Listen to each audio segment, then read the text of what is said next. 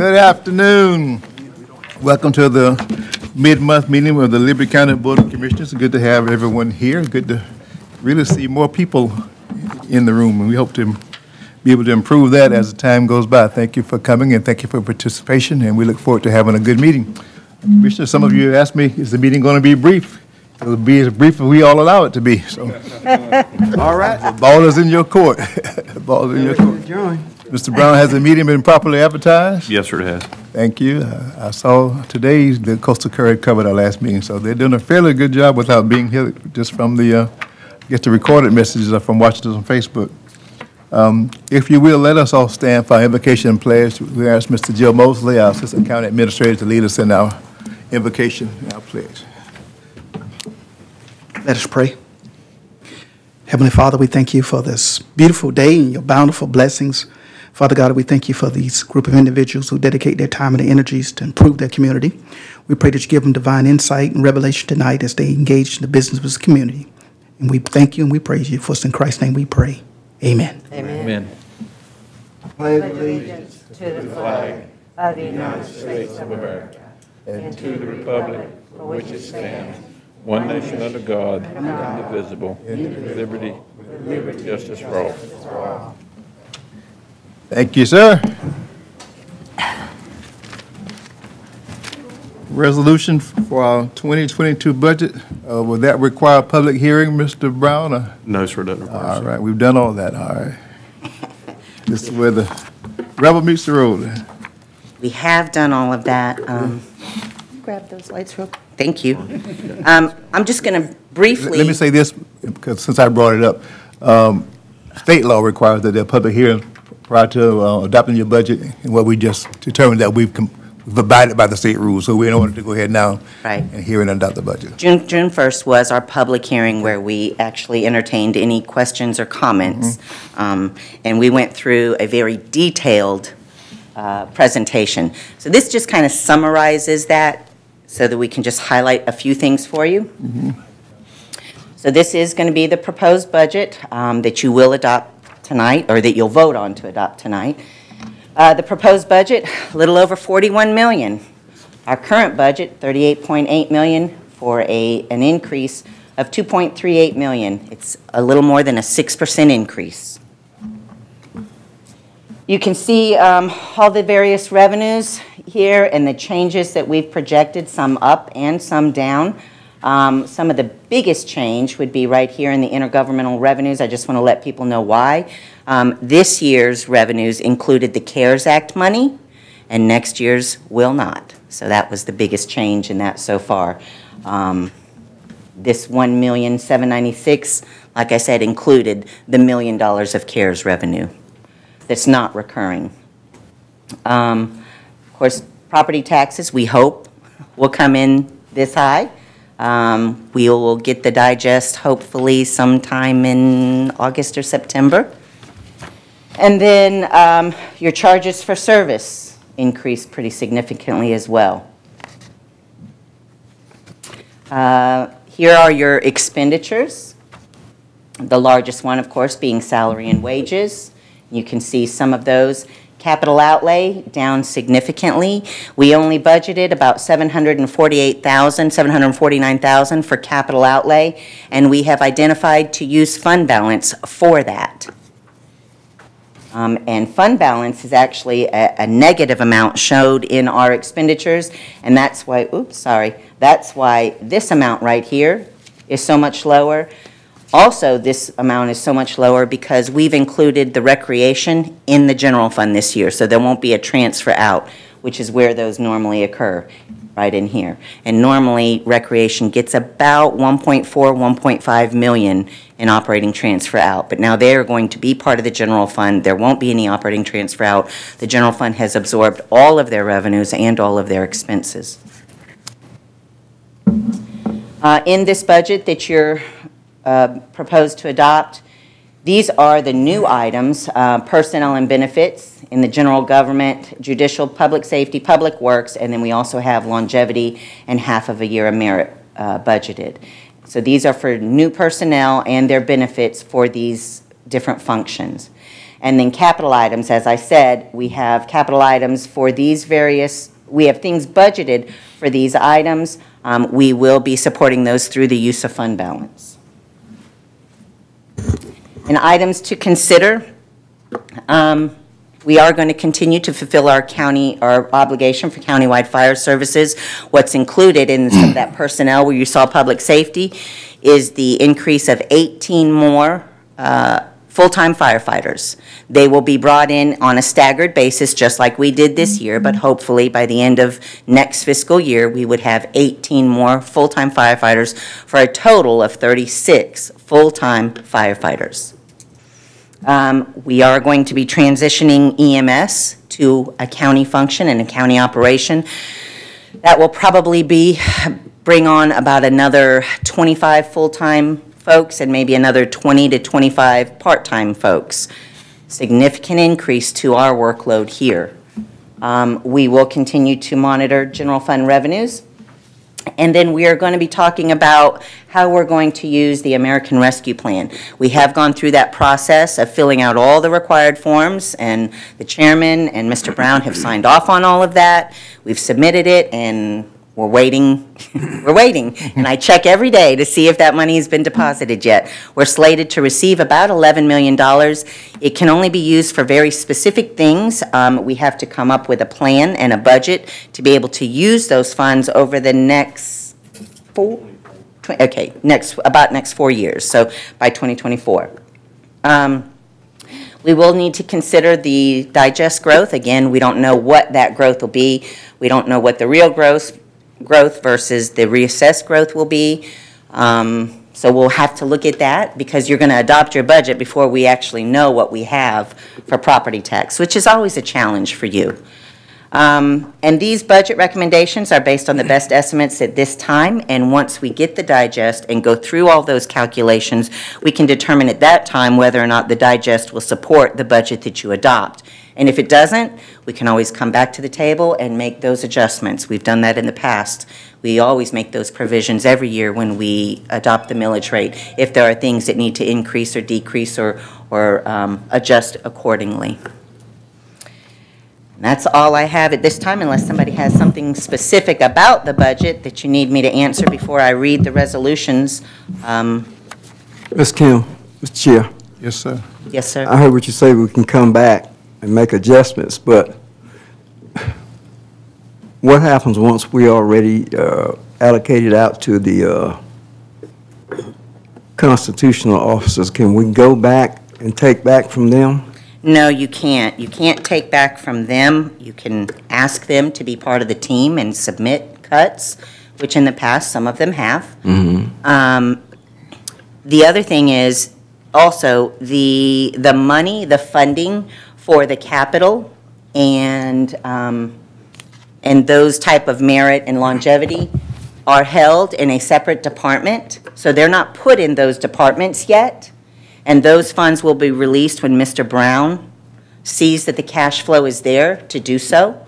Um, So we're going to uh, um, fund the operations, but those new items are not going to initially be put in their budgets until we actually see what the digest produces. Uh, One other question, on the, I heard you mention something about the merit. Could you go back over that, you or either Mr. Brown, and explain that procedure? So the merit is based on a successful evaluation that will be turned in uh, by the end of next January. And then once all those evaluations have been turned in and compiled, uh, you'll look to see whether or not you can afford, or who is actually eligible for a merit and what you can afford to do, whether it's one-step or two-step, depending on how a person scores. So it will be based on a a successful evaluation of a person who has been in that position for at least one year. So that guideline for the merit is established from the department head through Mr. Brown, through, where does it start at? What, where does the guideline start at for receiving the merit? I guess it starts at, you, you have to be in the position for at least one year, and then you're going to be evaluated by your department head, and that evaluation is a four or five-page evaluation, depending on your position, whether you're a supervisor or, or not, and you're going to be ranked on very specific criteria, and you're going to be ranked from uh, zero to five. And then collectively, those rankings for each criteria are averaged so that you can come up with an average score. Somebody scores, you know, 2.5, or somebody scores 3.6, or 4.1. Collectively, you'll determine uh, what, what that ranking is, and then, based on that, you'll distribute merit. Did that answer your question, or do you need something more specific? It's a little fuzzy, but go ahead. Okay, Mr. Brown, you want to try? Mr. Chairman, I had The a board word. has set out the procedure for the money it distributes. You, you're the ones that decide if merit's available, then it'll be distributed, if it's available for distribution, and the guidelines for distribution of that money that you give out. Okay. So, so the money's kind of held over in a department that is controlled by Mr. Brown. And so, once those evaluations come in at the end of January, um, we would hope to have everything wrapped up and maybe possibly be able to issue merit in February, maybe at the end of February. That, that would be the tentative timeline, I would think. That's, that's what the board talked about last time. And is that, Mr. Chairman, is that um, included, it's not included in the budget, we'll come back and revisit that after? No, it's in the digest? budget. It's in the Okay. budget, but it's one of those things that you can always look at to say, we don't have the money this year. No, we want to have the money. Okay. It's time for them to, It's time for them to Okay, get. They need I'm to- just, i- in the I past, thought that's we- always been one of the things that is We had eligible to be vis- cut. Right, yeah, but we don't want to cut it this year. Okay. And I think, I thought that the, the board made that loud and clear. Yes, and, at our and it's in last there. So I don't, It's in there. it's in, it's in the budget. It's in there. Okay. Just give it an official presentation. It- Okay, it's- well, I just wanted In the the budget. official, And, and as on well, record, that they're getting it. there's also a COLA um, slated Mm-hmm. to start effective July 11th, which is the beginning of the first full pay period Mm-hmm. In July. So there is a 2% COLA that everybody on scale will receive uh, effective July 11th. July 11th. that's in I the- that, in the budget, too. COLA, Right. and that's in the budget, and then, um, and Merit. the merit will come in February Right, after these evaluations, that's correct. and we want to make sure that these department heads continue to give evaluations annually so that the board can approve merit to move them where they need to be. Okay. Right?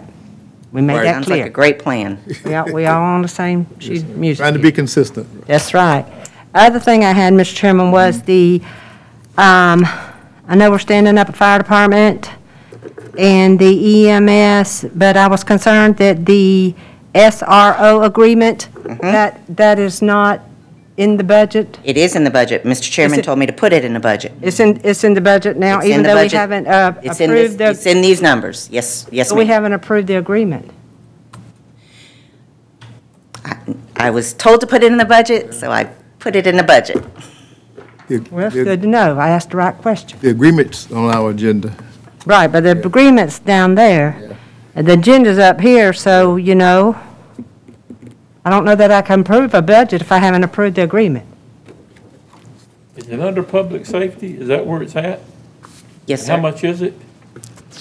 So I came prepared because I had a feeling we were going to discuss this. Oh, really? Okay, so originally, before we, we considered the uh, agreement between the Board of Ed, we originally budgeted $74,000 in the school resource officer budget. And that would have been for a single resource officer, plus his cell phone and, and fuel and maybe a little bit of vehicle maintenance. It would have been $74,000. And we also budgeted to receive 62,975 from the Board of Ed, which would have been 10 twelfths of that budget. So that would have left us with about $11,000 shortfall. Now, with this new um, agreement that is being proposed, we are budgeting $262,000 for school resource officers, which will be four.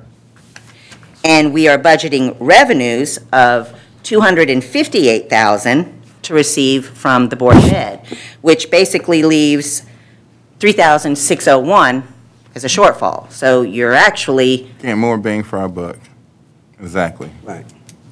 You're, you're actually getting more money. Yeah, I know. All right, so let's, So I just, we should vote on that too. But if, we- but if, but if we, um, I know Kelly's back there, uh, what are- what are your level of confidence? When I sent the email out saying, you know, that uh, sheriff is gonna absorb this in this pr- the budget. the 29,000 he was And gonna, so- mhm, And yep. so, I didn't get any feedback, so we went, we had- went ahead and moved on, because Kelly's ready to present the agreement. And we can, if we need, just move the voting on the budget after Kelly's, um, presentation, if that. whatever that's y'all what we want to need do. Yeah, We can Let's do certainly that. yeah, I think so. Mr. Chairman, I I have a question. He Kim, wasn't the, back. the, um, the budget that was, uh, for public, uh, review. Right. I guess, uh, a couple of weeks ago. Mm-hmm. I think it was on the table in here and, That's uh, correct. maybe even, was it in the newspaper and everything? It, it was Uh, uh, on the website and it- it's on the table. So, so, so, so that one, this one is different from that one? This one is different from that one that was on the table, but the new one, as soon as we made those changes, we posted the new one on the website. Okay, okay, so, but the first one that was out, the one that was out for the public to review, this one is different from Mm-hmm. That's- that one? That's correct. And, and part of the difference is the, the, um, the change in the, The three new school resource officers okay. and the amount of revenue that would be put, so we had to adjust both expenses and revenues, yes. yeah, I, I. That's correct. I, um, I, I think we do need to, um, at least, you know, talk about the agreement, uh, before we approve that, because I, I was thinking that the numbers were the same that was here, and then two weeks later, it's different numbers. She updated it. Okay. So I, I can sit down and we can skip straight to that. Kelly back there? Yeah, he's back. Mr. Chairman, before uh, we drag him in here, public safety, this, is that going to also be the, the uh, EMS folks? Yes, Is sir. that going to be included in it? E- EMS, um, i- public safety is EMS, um, emergency management, um, all the sheriff's departments, animal control, the coroner. Think those are it. Those are all part of And public That's safety. under the, the expense, the one million, one sixty-one? Is that what we're looking at there? The one million, one sixty-one is a combination of not just the sheriff's folks, but it's of increases for all of those things, because there's a couple other departments, public safety departments, that are also getting, um, some changes. And I, it's in your, um, it's in your budget books, but I can go get the detailed list if you like. It was just too much to put on one slide. Yeah, but I mean, that, that's gonna cover the EMS transition, Hmm? and it's gonna cover our eighteen, Firefighters, yeah, Firefighters. fire was the other one too. and, um, So that 1.1 million is, is the 18 firefighters, the school resource officers, the other um, deputies that you're fixing to approve, um, the promotion of um, a deputy director, like after half of a year, and maybe another promotion of another deputy director for half of a year, too. I'd have to go back and look at that. For, uh, Court, Yes, juvenile Uh, court. Well, that's in position- judicial. oh, correct. I was, tr- I was trying to think of I'm- I'm just the sorry, I public was safety. Just covering them all, but. Right, right. Okay, and out of that, then you're saying that all you've got to worry about with SRO is just the three thousand dollars, that's gonna be the, $3,601. that's gonna be paid for, that's the vehicles, the No, whole. that's just the difference between what we budgeted for SRO Yeah, and what the Board of Education is going to pay for SRO. So. $3,000 is a difference. Now, outfitting, initially outfitting those three SRO deputies, the sheriff said he would absorb that cost in his budget. So the initial outfitting, um, with the guns and the holsters and, and Cell that sort of phones. stuff, cell phone, thank you. right. Uh, all that stuff is, he's going to absorb in his budget collectively. He's, he's, collectively, his budget's probably total more than $13 million. So it's probably reasonable that he could absorb 29,000. And I don't know if y'all um, got a copy of the analysis that I had put together. Um, I I think it went around went in an around. email. It did. And, um, You did. yeah. And so basically, like I said, the, the SRO budget went from 74,000 to 262,000, but the revenue went from 62,000 to 258,000. The So- revenue as in, As in what we get from Board of Education. That's, we call that revenue, when they pay us. right, I So- understand that, but that's what you're saying, it's, that's coming from the Board of Education? Yes, sir. Okay. And it'll be, it'll be earmarked for this particular It says, all right. item, Yes, we bill them. School resource officer. but we don't bill them for the cars or nothing like that? No. Is there a reason for that? If there is, I don't know it. Um, I Who- Who didn't, who would know it? Joey, who would know that? You guys, it's in the agreement that y'all approved with the Board of The MOU. Education for the MOU, Right. for the SRO program. That's the one that, that you're going to vote on Uh, tonight. it, well, actually, the old one that's been in existence now For a for, long time. uh, seven, eight years, uh, they didn't provide cars. No, they never or provided provide cars. uniforms under that either. No. well, I'm- I mean, that's what I'm saying, I I Yes, don't know. So you, y'all been in contact with the whole board on that, Mr. Chairman? The whole board, no. Well, that's what I understand, none of the board members are aware of The it. whole board, mm-mm. Mm-mm. Not the I whole know. board, no. Mine don't. Yeah. Look, like they would have to prove it if we have to prove it, over $200,000. Look like it would I- I- go before their board. Honestly, I I asked that question because the agreement has the chairman signing and the sheriff signing and the superintendent. So I asked the question, well, why wouldn't their chair lady have to sign it? And I, it was understood that their, their board gave the superintendent The authority. kind of the authority to do that. That's what I understood. Attorney? The new, the new agreement does, does provide for chairpersons. Yeah. I think I For the thought- chairperson on the It's Board of Lily Baker- Education? yeah, Lily Baker, no, The yeah. one that was in the email the other day did have Lily Baker. Yeah, I had it, yeah, yeah, I remember Had her name on it. It provides that all Well, parties. come up and give your presentation. Trying to get us to vote on something, we ain't even heard a presentation. And the, the new agreement does provide that each of the parties has, if you can hear me, has appropriately approved the agreement, and that requires it be presented like we're doing here in open session. But if they've already given the authority to the superintendent to execute it, and that's in their minutes, then they've satisfied that requirement. It would be in their minutes where they've discussed And given these him three SRO. Yes, ma'am. I don't, I don't know what form the discussion took, but there should be something in their minutes where they gave the superintendent the authority. They could have given him broad authority to enter into agreement with uh, the sheriff. Um, But, you know, more appropriately, the agreement probably should be presented to them and they approve it, but I'm not going to interfere with the Board of Education's That's their baby. affairs. You know, they, they approve matters as, as they wish. Yeah. But I should, I should say, I think the, the budgetary issue has been presented tonight. And I, I think in my email I explained, really this agreement is largely between the sheriff and the Board of Education. And that this board should focus on paragraph 6B. And it makes clear that regardless of what you do tonight, if you approve the, the budget and allow the SR program to go forward, you're not obligated to approve it in future fiscal years. So each year, a budget will be pre- presented to you, like you do with any other constitutional officer's budget. You'll review it in the context of your comprehensive budget and your budgetary process. And if you think that the program is, um, I think, it- well, I shouldn't say that. I think everybody acknowledges that the program is very beneficial and a worthy program. But if you think there's sufficient funds to be allocated to the program, then like you're doing tonight, or or may not do tonight, it's you're free to approve it or not. So you're not obligated in any fiscal year to approve the SRO budget. Each year to come before you, each year you'll be free to approve or decline the budget request. And that's your really only obligation in this agreement, is one of budgetary approval. Then why do you tell those three understand that. employees? Yeah, well, I, want- you know, I I guess that's a matter for the sheriff to manage his Yeah. personnel, but I think probably, you know, like a lot of jobs, especially in law enforcement, they're grant dependent or agreement dependent, so I- I'm sure he'll make provision for that.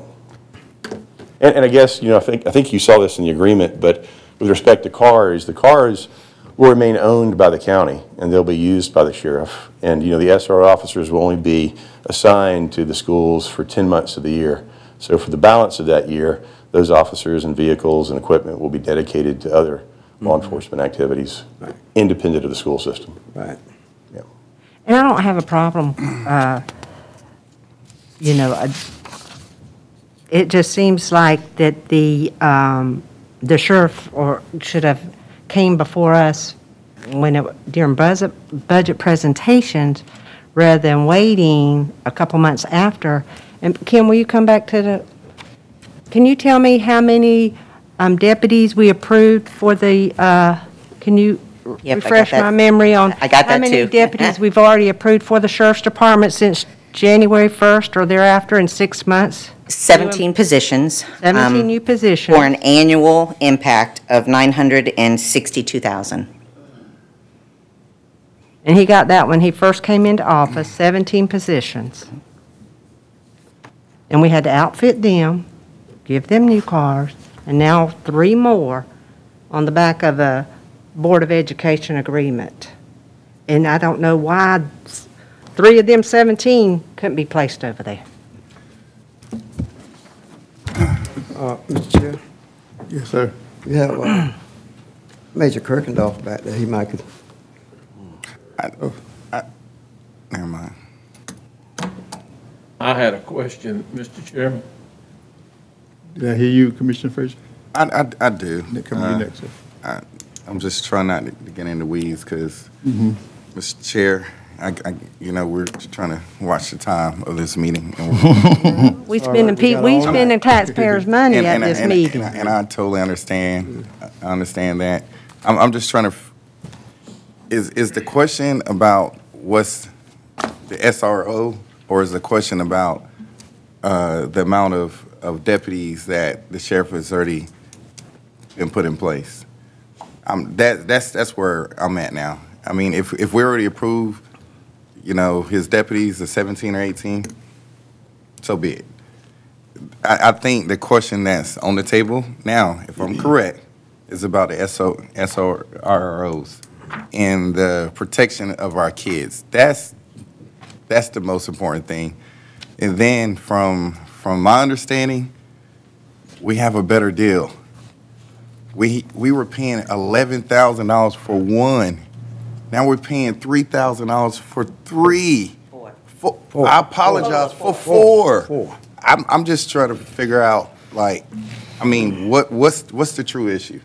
I'm, I'm just trying to get down to the issue for time purposes. Uh, is it the money? Is that, Well, listen, I'm like you, let's not get too much into the weeds, as, who- did you say that, sir? Right, the weeds. Who you said, sir? No pun intended. Yeah. wondered why But, but weed. certainly want to answer everybody's question that they have, uh, and, Well- and I guess your question is, is is valid, sir. I- But but right now, this is about the SRO. yeah. That's right. Well, and, Mr. Chairman, if you don't mind, um, my, my question about the SROs, I understand the, the need, um, and, uh, you know, we, we, we talking about the cost. I, I think that, um, the SRO program, I, I've, I've talked to Kim, and, um, the, we provide an officer for the city of Flemington.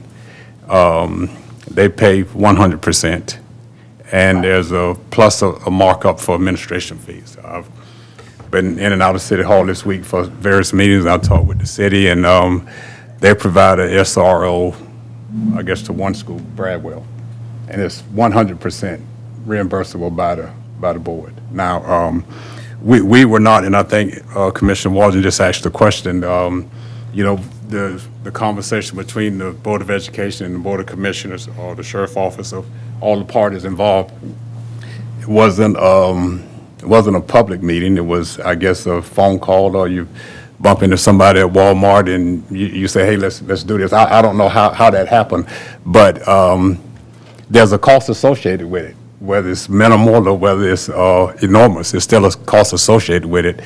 And, um, you know, we are asked by the Board of Education with public funds to participate in that. Now, um, I want the kids to be safe. I want people to be safe all over Liberty County.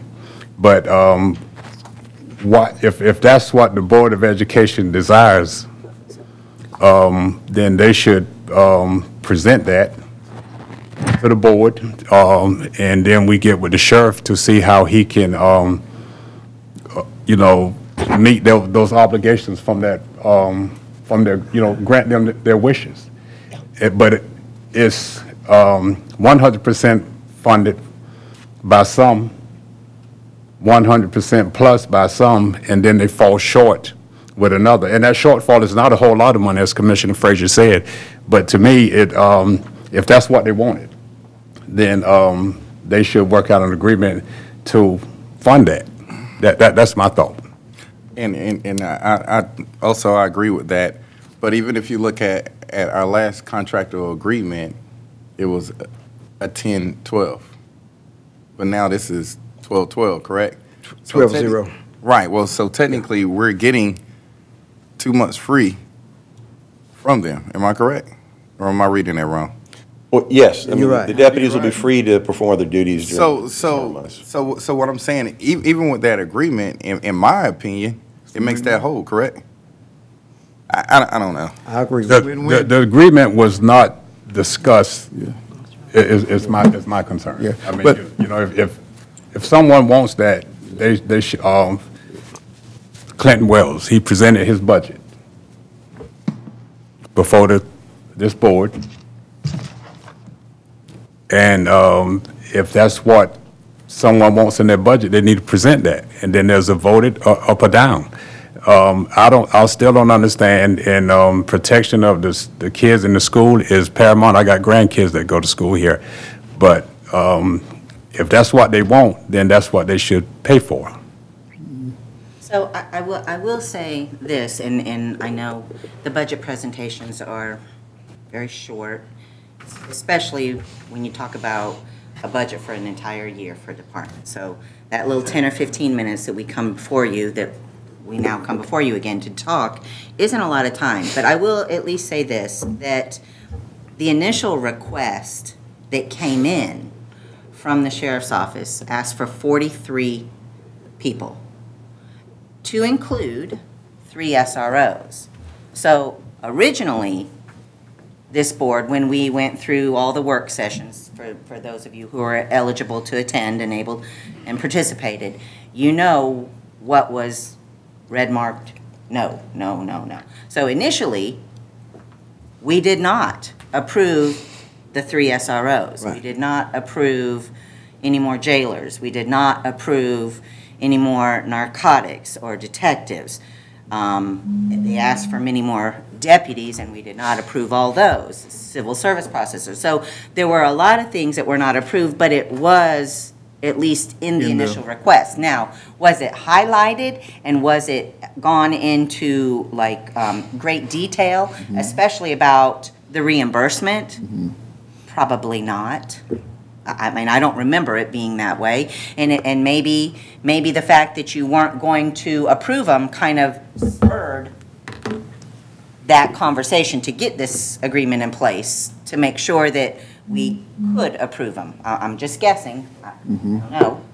But You're right, we didn't have a contract, uh, agreement, we didn't have anything in place, and Caleb was working on that with the school system to, to get. Yeah, I think they had agreement, but it was an outdated agreement that was And if I based remember on correctly, past excuse me, practice. cutting you off, even in previous administrations, I, certainly with Sheriff, I'm gonna call names, Sheriff Sykes and Sheriff Martin, they made those agreements with the, with the school system. It wasn't Liberty County, um, working all that out between, with the SRO officer. we've just, w- as long as I've been with the county, and that's sin- been since 2002, we've had one school resource officer. Yeah. And as long as I've been here, um, so I don't know how long ago this originally started Yeah. and how it was determined it been was only one, you know. I think under Sheriff Sykes, wasn't it? It had to be, because we, we, we had a No, that- SRO. No, that was When I all was- the way back with Don Martin. Right. I'm sorry, I I meant, in I meant with- Martin, I meant Don Martin. Martin. I was- When, when I was thinking- at Liberty. I was thinking we Martin. had one. Right, Yeah. and that was the one. I was thinking Right. Martin. But they always work that out. Right. Ed, you trying to get in? I'm sorry. Then we're gonna Yeah. close this. I, I hope everybody in here knows what SRO stands for. School resource officer. A lot of acronyms. I'm sorry. But I just wanted to say, um, first of all, um, yeah, I mean, my wife taught at Liberty, and there, there was one SRO I forgot his officer at name. each school, at, at the high school. High school. Yeah. That was all there ever was. Yes, Um, And I don't, I mean, I don't have children that go to school over here, and mine's, I hope they don't ever have to go back, but I, my, my question is, Kelly, and it's just like the chairman just said, these deals, uh, these agreements was between the sheriff and the Board of Education. And that's the way it needs to stay. It don't need to, it don't even need to be, we don't need to be involved in it. It was between the city police in Hinesville when Bill Kirkendall, Harlan Deloach, George Stagmeyer were chiefs between that department and the Board of Education, okay? That's the way it was. And that's, that's the way it ought to be. You got too many heads on this thing. We don't need to be involved in it whatsoever. The sheriff had it in his budget. If it was in his budget at the time, then if it wasn't in his budget, then what we had out here was not The, the one was in his budget. Right. Uh, Then that's the one we voted on. I mean, we put this out here for the public to see. Um, talking about needs versus wants. I mean, it's not what the school board wants. It sounds like that's what they need. And they're the ones that need it. If they feel like they need deputies down there at the school, then they need to be able to fund it. If they feel like they need PE teachers, they fund the PE teachers. They fund the chemistry labs and whatever else. They don't go to anybody else, Kelly. And it ain't no reflection on you. I appreciate you bringing this and sending it that late at night at one o'clock in the morning. But anyhow, don't, I, I read it. I wanted you to know that. But I do know, I do know that there are school board members that are unfamiliar with this conversation. So, I mean, that's fine. There's some things that that the chairman does that I really don't care to know about. And there's some things that I would like to know about. This is something that, I mean, I'm sure that everybody's done their due diligence, but this board don't need to be involved in anything other than if the sheriff says he needs it, then we ought to try to fund it. And we did, that one. Now, to come back and say we need two more, then I think that's something that we can wait toward the end of the year. I mean, school's gonna start, they'll know. I mean, I can't possibly believe that, uh, it's gonna make that big a difference. Um, and I, you know, I'm, I'm for protection of the kids, but I don't want us to be here when we have already looked at Clinton Wells and we've looked at other people in this department and in this county under Joey's administration, and we say, we can't give you a whole person, we're gonna give you a half of one. Well, I'm, I really don't wanna know what that looks like. Um, so, right now, we funded it at one, and I think that's where we need to stay on it. Um, earlier on, when the sheriff first came in here and Bill was sitting here, he talked about a CHAMPS program. And this was something he was gonna put in place, but the school board, T-SPLOST, and Mr. Chairman, you can correct me. E-SPLOST? E-SPLOST pays for, E-SPLOST E-SPLOST. pays for what? E-SPLOST was voted on in this county. It's capital. And in there, it says safety and security. It can be used on safety and security. E-SPLOST is a little bit more lenient than SPLOST. That's what I'm saying. It's safety They- and They get security. to pay a little bit, they, because they can buy books, they can buy, Mm. they, they, theirs doesn't have to be per se capital items. Right. like That's right. It can SPLOST. provide for, Now, I don't know exactly what it can, but I know it's, it's different. than SPLOST. it can provide for school buses, it can provide for whatever, and it can provide for SRO officers. That stands for School Resource Officers, okay? For everybody that don't know. But it can, it absolutely can. I mean, I just, uh, I don't think, you know, we, we've funded them before, but, you know, when the ESPLOST passed, then we need to be, we can't continue, this board can't put, you know, that much more on the taxpayers. I'm just not gonna do it now. I mean, I'm sorry. I don't mind him having the one like he had before, even though I know it, it's, when you walk into a school and the first thing you see is a policeman, it's just like coming here. But, um, there's other things that we need to have for our departments instead of some, some of these other wants. It, this is a needs-based budget. And that's it. Thank you. I was six. I think we started on the first and come all the way around. No, I, I understand your concerns, Commissioner, but I want to make three things clear. One, the, even in the past, the board has always been a party to the agreements, uh, simply because you're indispensable in the budget process. So that's why you're a party. And really, that's your only involvement, as I Money mentioned runs earlier. through us. And then second, with respect, with respect to the the awareness of the Board of Education. I assume that all the members are aware of the SRO proposal, but if they're not, the agreement does provide that they have to approve it if they haven't to date. If they've approved it, that's wonderful, but if not, they do have to approve it in open session, much like you, you have to with your contracts. And then third, again, I- I'm not familiar with the timeline, but I suspect that following the initial budgetary presentation, that's when the sheriff had additional conversations with the superintendent to try and obtain additional funding. And then I think when that funding was, in the sheriff's mind, secured, I think that's when he came back and revisited the issue to present it with you. I didn't want you, in other words, I don't want you to think the sheriff neglected the process or the board or disrespected you in any way. I don't think that's the, the the fact at all. He's regularly updated, you know, county staff and myself the process. And the reason we have a new agreement is simply because the old one was deficient, uh, for a number of reasons. So it better protects all the parties, but also protects the Board of Commissioners and gives you much more discretion with respect to uh, annual funding of the SRO program. So I just want to make those things clear. Of course, it's your your decision, and you know, you- mm-hmm. that's, that's your, your job to approve these budgetary matters, but that's why you're involved in the process as well. Well, I- Mr. Chairman, and then this will be the last time. Mm-hmm. I hate, you know, I sat up here and I came to every budget hearing. Every budget hearing. I've been on the Finance Committee for over 20 years, since I've been elected. This first time that a budget has been changed like it has now.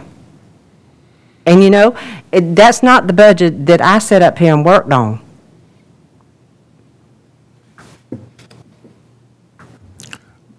Well, I understand, last-minute uh, amendments to the budget are never um, a wonderful Well, idea. You know, it's, that's not the budget I worked on. It got thrown back out on, it's on social media. It was not out there on the table for somebody to walk in and look at. And then now I'm looking at it. That's not what, that's not the budget that I worked on.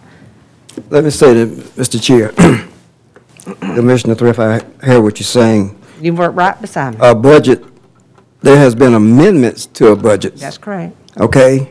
And let me remind this board, two years ago, when the sheriff then came to this board and said he wanted $20,000 more, this board approved it six, uh, six to one. It was not an issue. That changed the budget. Last year in November, when he came back, and this board approved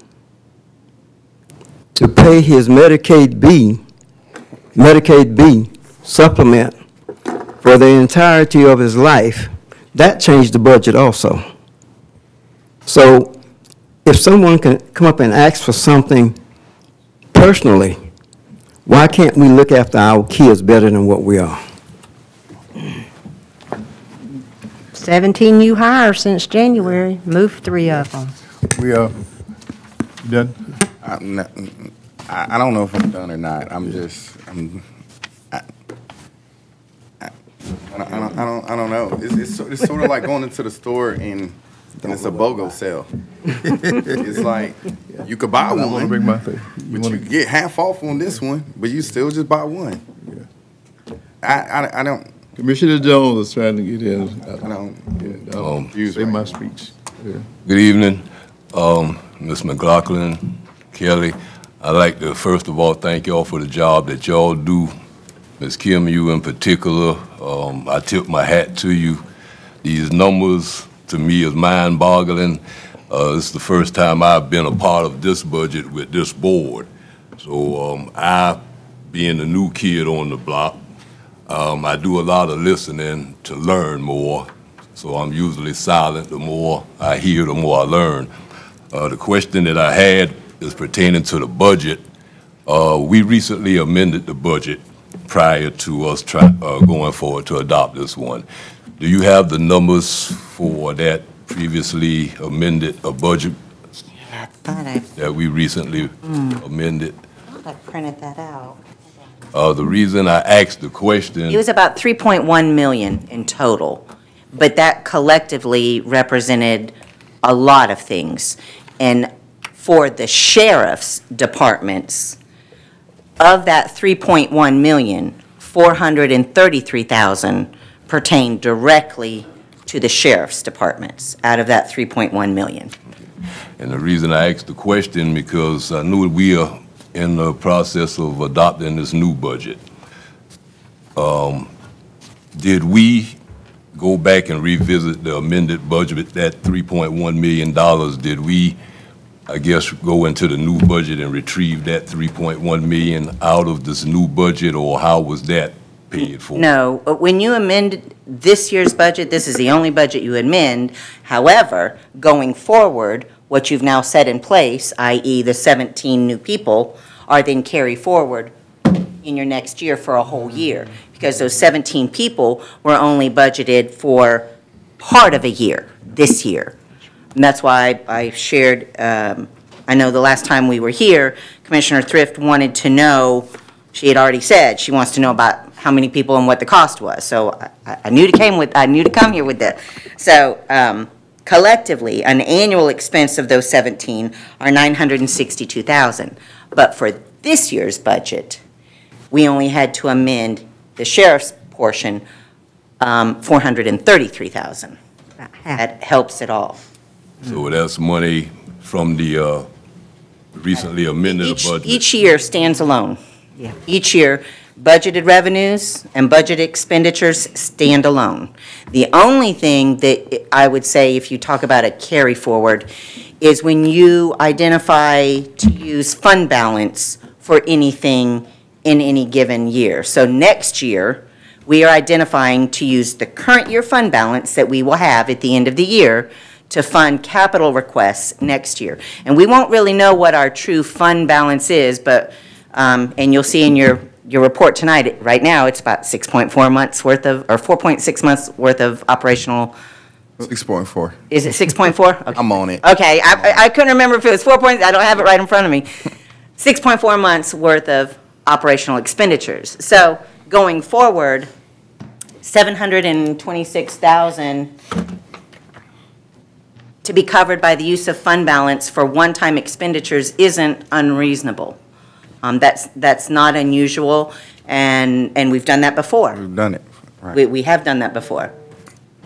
So when you talk about using next year's funds for this year, or this year's funds for next year, each budget, revenues and expenditures stand alone for that year. So on July 1, the current budget that we're doing, the one that you're going to be hearing me talk about, the May expenses, that's gone. You'll start all again on July 1. And that budget, that $433,000 amendment that you did this year turns into 926,000 and something next year. Mr. Chair, just, just, uh, and with the SROs, 962,000. uh, even, even with the patrol cars, since, since we're going to this, the enterprise thing, won't they, I mean, but, but some of our fleet, we're still gonna keep, right? Right. Yes. Temporarily. Temporary? And, and so over the five-year term of that lease, those will rotate out, but there will be some that we, or have on the contract to move out, once we sign the contract. Right, but the, the SROs could use some of those vehicles? I think, uh, and I won't get into the inventory of the sheriff, but is, uh, I, I think all the vehicles that are listed on the list right now are already permanently assigned to folks. So I'm, mm-hmm. I'm almost 100% positive it'll take three additional uh, cars to that inventory. So we'd be added to them? You would, You- you'd be added to the five-year inventory. You can't really look mm-hmm. at it as a one-year payout or anything like that, because that car will probably stay on the road for an They're gonna average need of their two own years. cars, yeah. And it'll rotate and be gone, it'll be sold, mm-hmm. and that money roll back into the five-year plan. And I mean, trust me, I, I, I respect, you know, all the decisions of, of my fellow commissioners and, and I understand, you know, their, their issues, but my, my main issue is, uh, more importantly, the children. You know, uh, that's, in, in these difficult times that we've been living in, you know, s- the last five, ten years, I mean, mass shootings are happening almost on a daily basis. You know, we, we just had a situation over in Savannah last week. I mean, it wasn't at a school, but it was still, it's still happening. So these situations are getting a, a lot closer. Uh, and that's when it comes where you have to question at what cost. I mean, what, what costs do you put on, you know, the protection of, of, of our kids? I mean, what, what costs do, do you look at it and say that, you know, hypothetically speaking, you know, none of us ever want anything like that to hi- hit home, but it's, it's hit home all across America. And I would hate for someone to bring up this, this video from the 17th of, of June, and we're debating over some SROs that technically we're getting a better contract. We're, we're, we're getting more and paying less over the $3,000. That's, be honest with you, that's the last time I'm gonna even talk about this SRO thing. Mr. Chair? I don't know where we're at. I, I I don't know if we Mr. moved Chair, this. if, if I, if I. We- we- Yeah, now, we- now we're on D. Yeah, if, if I could, if I could just say this, and uh, Commissioner Frazier, this will be my last time. The only thing I'm saying, if, if the school board, who is responsible for all things related to education, if this is what they want, then they should fund it. That, uh, it's, it's not, it's not anything against, um, uh, the new sheriff administration, it's not anything like that at all. Um, I mean, you know, we, we got kids right now, right down at Stafford Park you know, equivalent to a school during the summertime, playing games. And some crazed gunman could do whatever, you know. But at, but at the schools, the protection of the kids at that school, um, the, the sheriff department does not provide CDL drivers to drive buses for transport because stuff happens on the buses as well. And, and you're at the schools. And if they think that for whatever reason, it's not all the schools, it's not all the schools. Uh, you could go to the pre-K center, and, you know, God forbid you have some um, domestic issue, and you got five, four and five-year-old kids there. You know, it's not just reserved to a high school or a middle school. I mean, it could happen anywhere. But if the school board, if their goal is to protect the safety and security of the children at our public school system, it's my thought that they should fund it. And if they need help from the sheriff to um, provide deputies there, they should pay that cost. Th- That's all I'm saying about it. Has nothing to do with nobody or nothing else. When, and they say, we need security, you go to law enforcement and ask for security, you said, how much would it cost me to do it?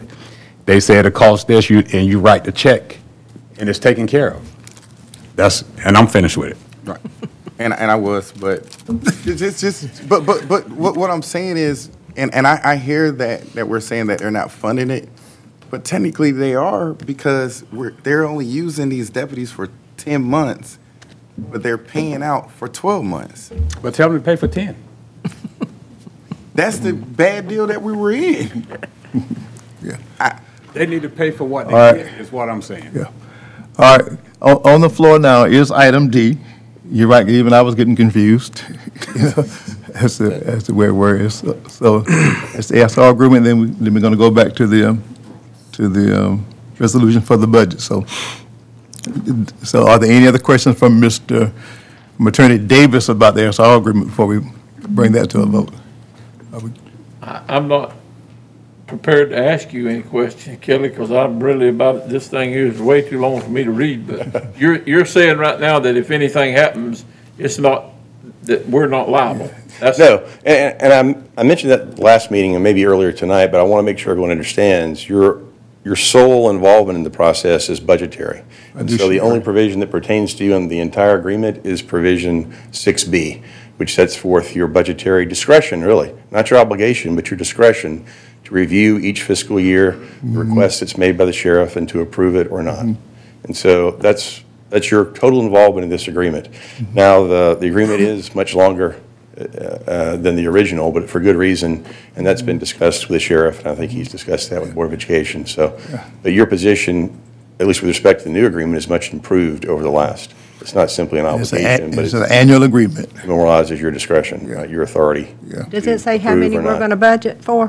What's that? Does the agreement say how many SRO It officers? is, it says, it says four. It but- says four, But each year, yeah. you'll approve it. For example, this year, you're approving it based on the conditions that were just described by Ms. McLaughlin. So It's contingent upon the Board of Education paying the entire wages and benefits of the four officers, and the county basically being responsible for those items that were mentioned by Ms. Mm-hmm. McLaughlin. So And that might change each year, and each year you'll be in a position to approve or disapprove. But for this one, it says four, and we don't know if the Board of Education has approved this contract. No, and they have to, they will have to. They will have to, but they Yes. have not yet. I don't know, I can't speak to that. All I know is that the older agreement that I saw that was proposed for this upcoming fiscal year had both the signature of the superintendent and the sheriff. So I assume that the superintendent is acting with authority, but I don't know.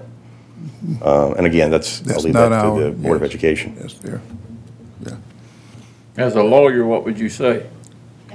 I, I, I would say yes, but, but, but this agreement, they make a warranty and representation that it has been approved as required by law. So when they sign it, you'll know that, in fact, it has been approved as required by law.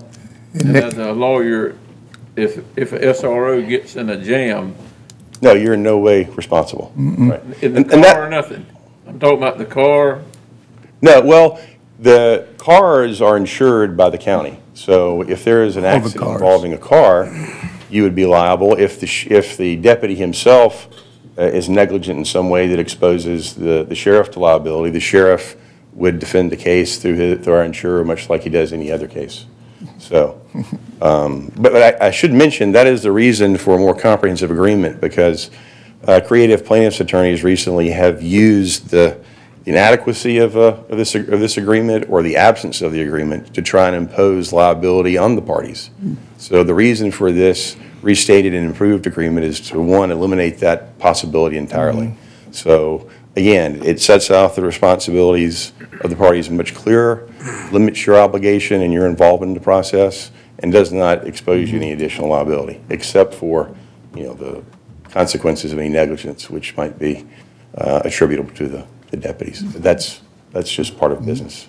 So next year, it'd probably be better if the sheriff or whomever bring this before us first, so we know how, there may be five that he needs. So it needs to be voted on before we start working in the budget process. Yes, and, I- and we'll confirm that with the sheriff after, but I suspect the reason that wasn't done is because he probably hadn't reached his agreement with the superintendent, at least with respect to funding. But I promise you, after this, I will ensure, I will commit to ensure to work with the sheriff and the other parties to make sure mm-hmm. that the agreement is presented as part of the regular budgetary process and not uh, brought up at this last moment. Yeah. No surprise in the It would budgetary have cut process this or meeting not. short. Yeah, it was a work in progress, and as Kim said, it was there, we just Xed it out. Then the sheriff was wheeling and, lack of a better word, wheeling and dealing, uh, negotiating, uh, speaking with the superintendent, and that's the deal they worked out, which just happened to come to us last week, I guess. Mr. Chair, So even though it is last minute, hopefully it's uh, at least fiscally a So it welcome wasn't that it surprise. wasn't there, it was just not completed. It was just,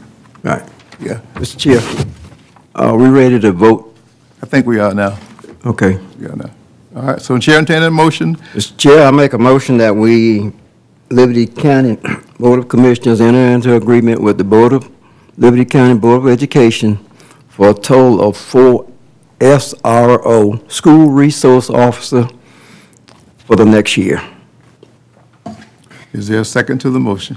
I second it. Motion and a second that we're into an agreement as has been, ex- where do you go? Yeah, maintain your post, sir. Explained by county attorney and our finance director. I think you guys have done a, a good job of doing that. And, you know, as we say, once you know better, you do better, you know. Uh, It was certainly not our desire or plan to have it finalized at last minute. Just took that amount of time to get this agreement and get it all signed and get it back over here to us, as well as for Kim to get her number she needed, so that we had those file numbers that we asked you for. So when the numbers came across, and I saw the, the difference, I think twenty-nine so grand, I said, Sheriff, you know, you got a budget, kind of like Kim said, you got a big budget. He absorbed this, he said, I'll do it, I'll do it. So that's why I sent that out to you all, said, listen, I've discussed it with the sheriff, he has agreed, you know, and I asked, and I said, I solicit your support in my email. Uh, so I thought we were good. I thought we were good. N- Not, not good as in it being uh, late coming to us, you know, but as the attorney explained, it was a work in progress that just happened to be finalized uh, last week, so. And and if I could, just take the liberty of qualifying the motion to have it approve the officers consistent with the budgetary presentation of Ms. McLaughlin and to authorize the chairman to execute the SR agreement on behalf of the county. Okay. Good. All right. What you All right. Any further discussion? Just one, Mr. Chairman, we're, we're voting on the SR agreement that, um, Mr. Davis presented, um, to us. Yes, sir. And- And that one includes, uh, funding, um, joint funding, but, but regardless of how much, but joint funding between the Board of Education and the county commissions. That's, the- we, we're voting on the agreement, Yes, not sir. so much the number For of. this year. We're, vote, we're voting on the new agreement that you gave us, right? Yes, sir. Yeah, that, that's what we're voting on, the agreement. And that's, that, that's in the agreement. Yes, sir. But it's the agreement that we're voting on. Mm-hmm. Okay. Mm-hmm. All right, all in favor, raise your right hand, please. Those opposed? I have four against? Yeah. All right. Agreement's gonna take some more work, sir. Yeah. All right. All right. Now you're gonna go back and fix that budget? Yes, ma'am.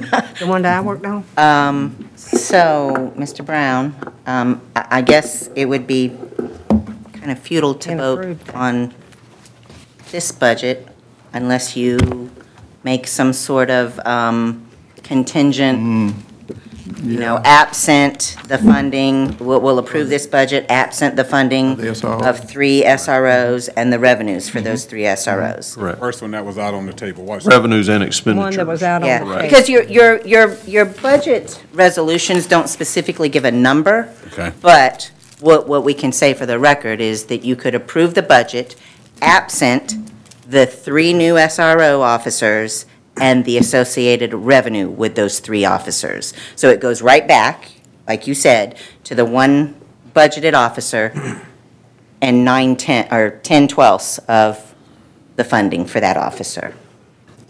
So is that, Mr. Brown, is That's that? cor- Yes, sir, yes, I think that's fine. The, Okay. uh, The contingency that you mentioned earlier that can change during the year and go backwards or forward. So the money that we saved, this three thousand dollars that we saved that Commissioner Frazier had talked about, that we were gonna actually, I mean, that was all it was gonna actually cost us. Right. So there's three thousand dollars that we can use somewhere else, Joey? Mm, or is no, there more money than that? No, no, sir. would be- Now it costs you eleven thousand. Yeah.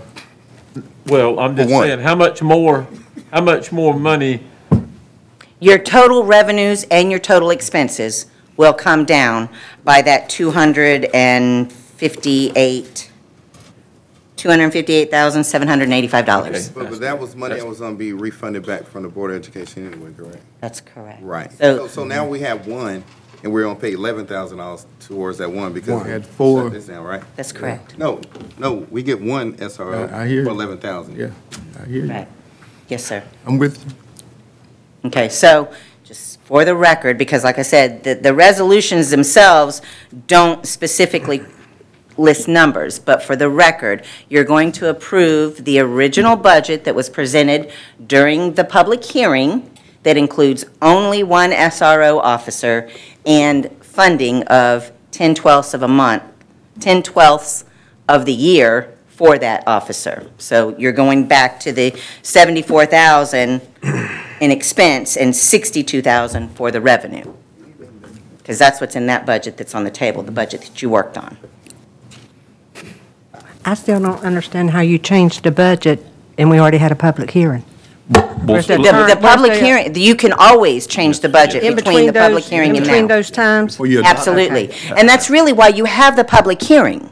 We, al- we already had the public hearing, then we changed the budget. Right, mm-hmm. Then we put a different one out right. on social media, but not on the counter. So, so le- Well- so, I'm so good. legally, legally, you always reserve the right to have a preliminary budget submitted for review. Mm-hmm. You have your public hearing, you entertain comments, and legally, you can always go back from here forward if you wanted to and change what you put on the table. That's Mm-hmm. done quite often, following the public hearing, following public input, either to add or take away from the But we've original done it. presentation. Well, I think we need to No, let the Probably not to board this know we do that. magnitude, but yes, we've done it. Done it? Yes. There's always been some tweaks. Always something, yeah. Yes, but not, not, you know, for three more people. You're, you're right about that. So, yes, we will reduce the budget by the three SRO officers and the corresponding revenue. Mm-hmm. So that's what Right we're, clear.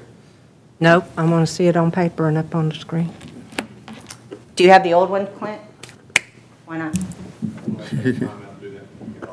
I mean, I can, I can go email it to him real quick. I want to know exactly what I'm approving. Okay, let me go email that. Thank you. We can move on, Mr. Chairman, if Okay. you like, and All right, yeah, we you can can do get that. that up on the screen. We can do that.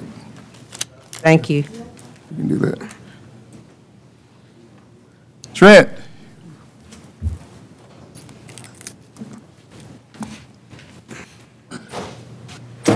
Okay. um, Got several things on the agenda here I want to talk about today. Um, Becky Street and Olive Street is out for bid right now. The bid date is July 13th. Copy of those plans and uh, bid docs are on the table there for you guys to peruse if you want to look at it in the conference room. There's also a set for the public out front in the lobby. Uh, Miller Park Fire Station, uh, we are pretty much complete with those initial plans. We sent those over to the architect as part of the design development. A set of those plans is also on the conference room table in there if you would like to look through those and see what we've got on there. Um, Miller Park Fire, Miller Park Recreation Park improvements are uh, pretty much complete. Um, We have to submit to the Department of Transportation for decel lane.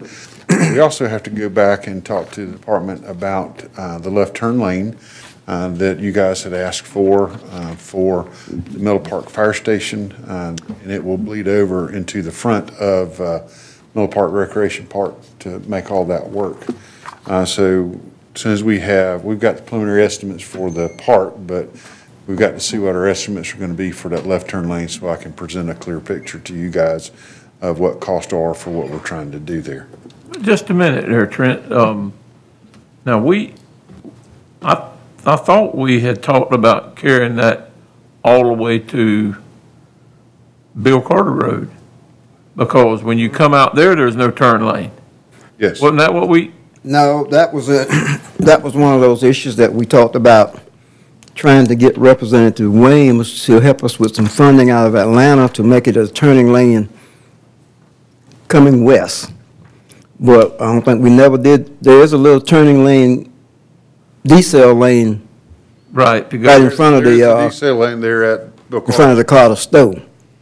There's just not a but left we- turn lane at the Carter store. Right, but we never did discuss it coming all the way back from where the fire station is gonna be at, coming if up. you come out, if you come out of Bill Carter to come back toward Hinesville, Mm-hmm. you gotta get over in a lane. Yeah, and it's dangerous. Well, that's what I'm saying. Can we look at extending can- it, Trent? Yes, sir, I can look at it. I mean, that. Right. that's- I agree I'm with not gonna tell him I rode down there today. Yeah, you were down there, you and Gary, both of y'all, y'all have nothing else to do but stay in my Gary darn wasn't with me though, but I'm, I'm just gonna say that that, that's some, that's dangerous right Yeah, it there. is, it is. So anyhow, Yeah, that, that whole section of 84 where it doesn't have a turn lane or anything in the middle is kind of, well, I don't, I, I don't know. Did you get in touch with Representative Williams? Last time I talked with him right there, he said he can't remember the small things. Me? No, not you, Representative Williams. You ought to be getting a call any second. Okay, well, I'm, I'm sorry, Trent. I'm- No, no, that's okay, that's okay. I, it's good for clarification and I can certainly make that, uh, investigation and let you know something back on that. Um, Gilman's Road is under construction. They're doing, s- doing some grading out there, so that's moving along. Uh, the contract completion date is August thirtieth, and they should be able to finish by then. Uh, so it's starting to turn around and look a little better out there, but it's still, you know, roadways the don't rain look do good them? until you're done. What did the rain do to them the other day? Anything? Not bad. Not bad? Not bad? bad at all. Okay. So we got some erosion, some dirt in some pipes, but nothing we can't overcome. Okay. So, um, Palm Drive, um, got plans for those, those are complete.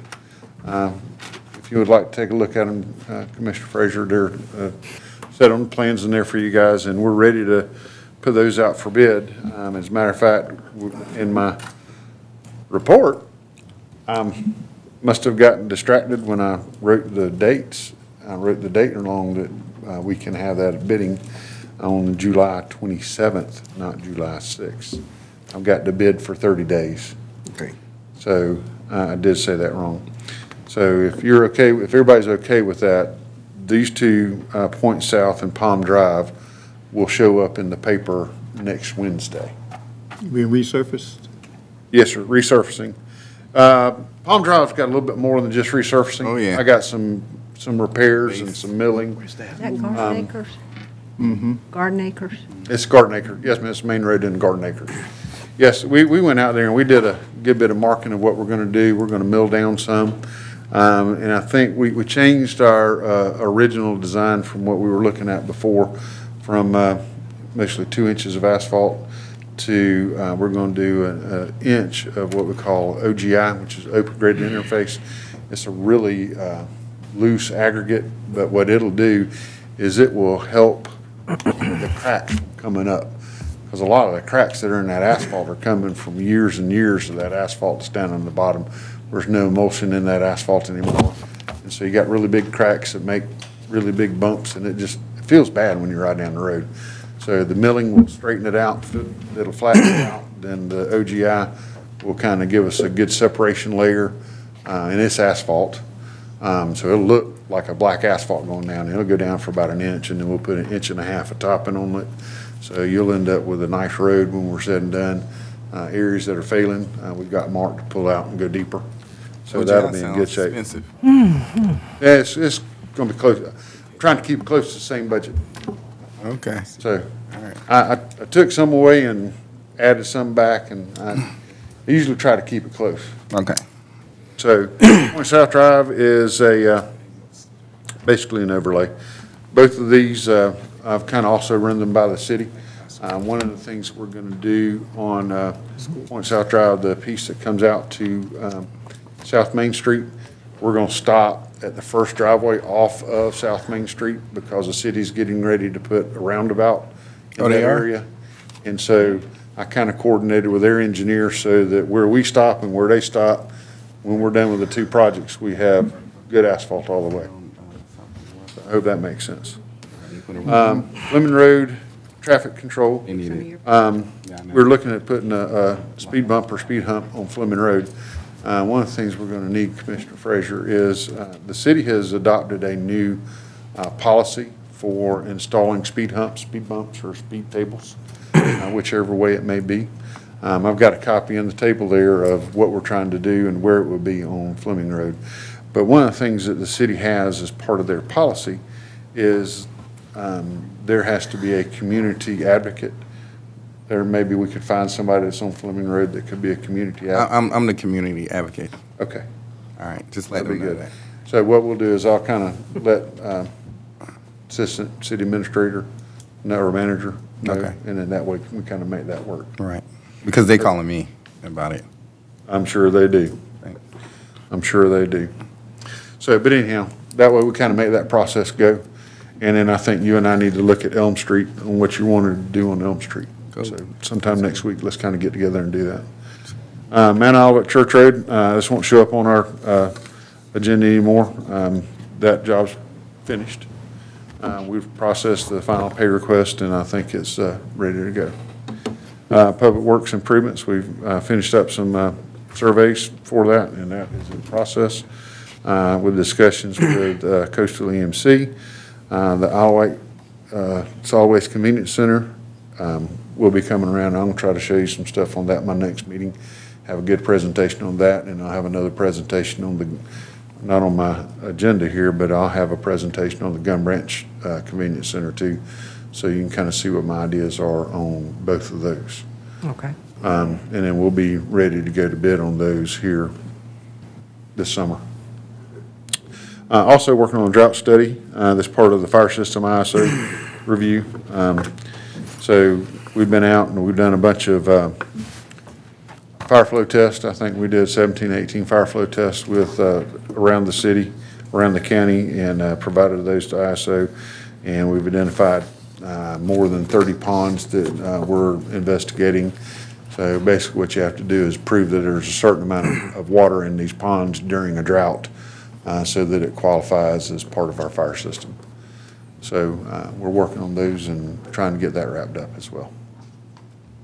So, and actually, it's going to be pretty neat. I I have to let you know when it gets here. I've got a little, called a hydrone. It's like a little boat about this big that has GPS sitting on it that I'll be able to tell how deep each pond is. So I'll show y'all when it comes. It's Mr. I like Chair, technology. I think it's really cool. Mr. Chair, Yes, sir. Mr. Long, Yes, sir. Trent, what is it going to take for me to get a report from you on Bill Carter Road? I emailed that to you again last, No, sir, as soon as I left, I went and back it- and emailed it to you. I never got it. Really? Really? Okay. I'm gonna go back, I'm gonna print it, I'm gonna come back and hand deliver it to you tonight. Okay. Send it to me and the chairman to make sure that we got it. You can send one to me too, I, I mean. Yeah, because. And also- We did an estimate on Bill Carter Road for some of the things. that you- Right. I remember the last time we discussed it, I think Mr. Brown said it was going to be kind of expensive. That was the last thing I heard, mm-hmm. coming from the administrator instead of coming from you. Yes, sir. No, I did one, and I know you asked me last time. Right. And I left here and went, sat down at my computer and sent it to you. No. I will go back. I got the drawing Bring- on. Bring it back to you. I believe I got the drawing from you on All the White Road Yeah? down there. Not there. Bill Carter. Yeah, not Bill Carter. Okay. All right. Where are we I'm gonna- with, I'm gonna go do that now. Mr. Brown, Mr. Chair? Where are we at with Interstate Paper Road? Because uh, I know Mr. Wells over there, he, he has to keep a crew available once a week almost to go put patches. You want to do that or you want me to? If you would. We're uh, basically in a hold pattern because we don't have funds to do the project. Uh, There's money allocated in the T-SPLOST that's just been started to be collected. Uh, You know, the estimate for that project is right around a million dollars, from what I remember. The board allocated eventually that T-SPLOST would collect about half of that. Half of that. I believe, about half a million eventually. Mm-hmm. So there's no funding available right now for it, is the short answer. Well, wasn't the total project about 26 or 24 million to do the whole road? Ooh, no, No, sir. no, Uh, no. Not for interstate, no, sir. To do the whole road, remember, because we were talking about doing, Putting a Yes, bridge you in. say- What we're doing, is we're gonna build up on top of it. gonna build up on mm-hmm. top We're of it, gonna right? the road, the existing road as the base material and then this Okay. go up with it. So now you're gonna reclaim that? Yes, sir. Yes, Okay. we're- we're- They'll all be. All right, that's what, one of the meetings that we had at the Riceboro Gym one day, you remember? That's right. Yes, sir, I- and I, I- again, I think maybe a preliminary estimate, or- I mean, just off the cuff, when we first started on the project two years ago, may have been closer to 2 million, and then we talked about reclamation, uh, talked about periodic, uh, do do it in lifts. I think the board had a presentation on that given to you during one of Mr. Long's presentations, but short answer is that there's no, bri- w- nu- number one, we haven't collected the money for T-SPLOST yet to do the project, and number two, the bridge gap uh, of the half a million dollars hadn't been identified by anybody to participate in. And as you know, we've approached uh, the city of Riceboro as part of those presentations, uh, Interstate Paper was part of those presentations, and LCDA. Okay. And what's the progress on the Islands Highway? On the Islands Highway? Mm-hmm. Okay, so, uh, we did meet with, uh, the LCDA yesterday about, uh, the driveways that they've got planned now. Um, they are, as part of their plan, they are installing left turn lanes, uh, decel lanes and some accel lanes, um, for both of those entrances so that they can achieve sight distances and that they meet, um, the requirements for driveways that are required by us as well as Department of Transportation for the two driveways that are currently under construction. Um, There are some conversations about an acceleration lane um, and about some uh, uh, different future buildings that may be coming in the general area for the uh, um, industrial park. And uh, what we're going to be doing, Mr. Brown and I talked about yesterday, is generating a, uh, uh, kind of a safety plan of what we think and where we think we need to be with Islands Highway for that whole segment of the corridor, um, as far as safety for um, the trucks, safety for the people that are living there and driving back and forth. Um, Because, you know, these, in- these industries do generate a lot of trucks. So we need to have some dedicated turn lanes and some things so that the homeowners and the residents that live past there can safely travel past the industrial park. And I'm gonna ask this of you, please keep me informed Yes, sir. We just had that meeting yesterday. Finished up about 6:30 last night. We did, so I don't want to be confusing here, is the current construction that LCDA has ongoing right now is not affected by the long-term safety plan that we're talking about developing, but they shared some stuff with us yesterday on other things they're working on, and we immediately said, there's got to be some total look here, including the four-laning of the bridge in that area. So we'd be spinning up pretty quick a letter to Federal Highway Administration concerning the moving forward, which will take a while on, on, Oh, yeah. on getting funding for that bridge. So, yes, sir. So, so as far as the current industry that's going in, that's under construction right now, that plan that you've seen uh, is the one that'll be used with the two entrances there, and it's a long-term deal of extra entrances and things that they are wanting to discuss. Okay. All right. That's it, Trent. Good. I'm going back as soon as we're done. Okay. Get that estimate for you on Bill I'll Carter. be looking. All right, I'll be back. Sounds like y'all gonna be here for a while. Uh, we, we, we- we'll be out here in the next 30 minutes. Okay. Anything else from me? No, sir, thank you. Thank you very much. Yes, sir. So, um, you have up on the board, actually, this is the budget that you did work on. This was the budget that was presented during the public hearing. So you would have a general fund budget of forty-one million, thirty-one thousand, four fifty-six. So the difference is actually about hundred and eighty-eight thousand, which is the cost of the salary and benefits for those three SROs. So that's what you would be approving, the forty-one million, thirty-one thousand, four fifty-six for your general fund. That's the one that was on the table back here Still on the table there. last week, or two weeks ago. Mm-hmm. All right. Y'all ready? Yes, sir. Okay, so let me read the um, resolution, and then you can vote on it.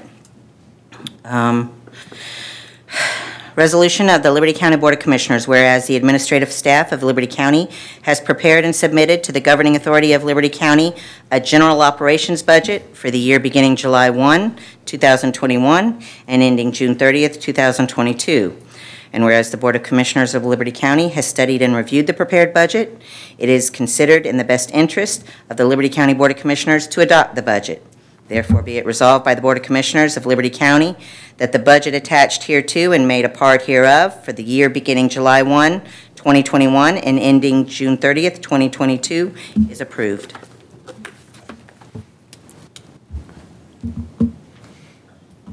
Mr. I'm just giving it to Oh, Mr. Brown. I was making sure you were good. Let's go then. Yeah. Chair, entertain a motion. So moved, Mr. Chairman. Second. Second. Motion Second. second, we approve Mr. Chair, the budget resolution.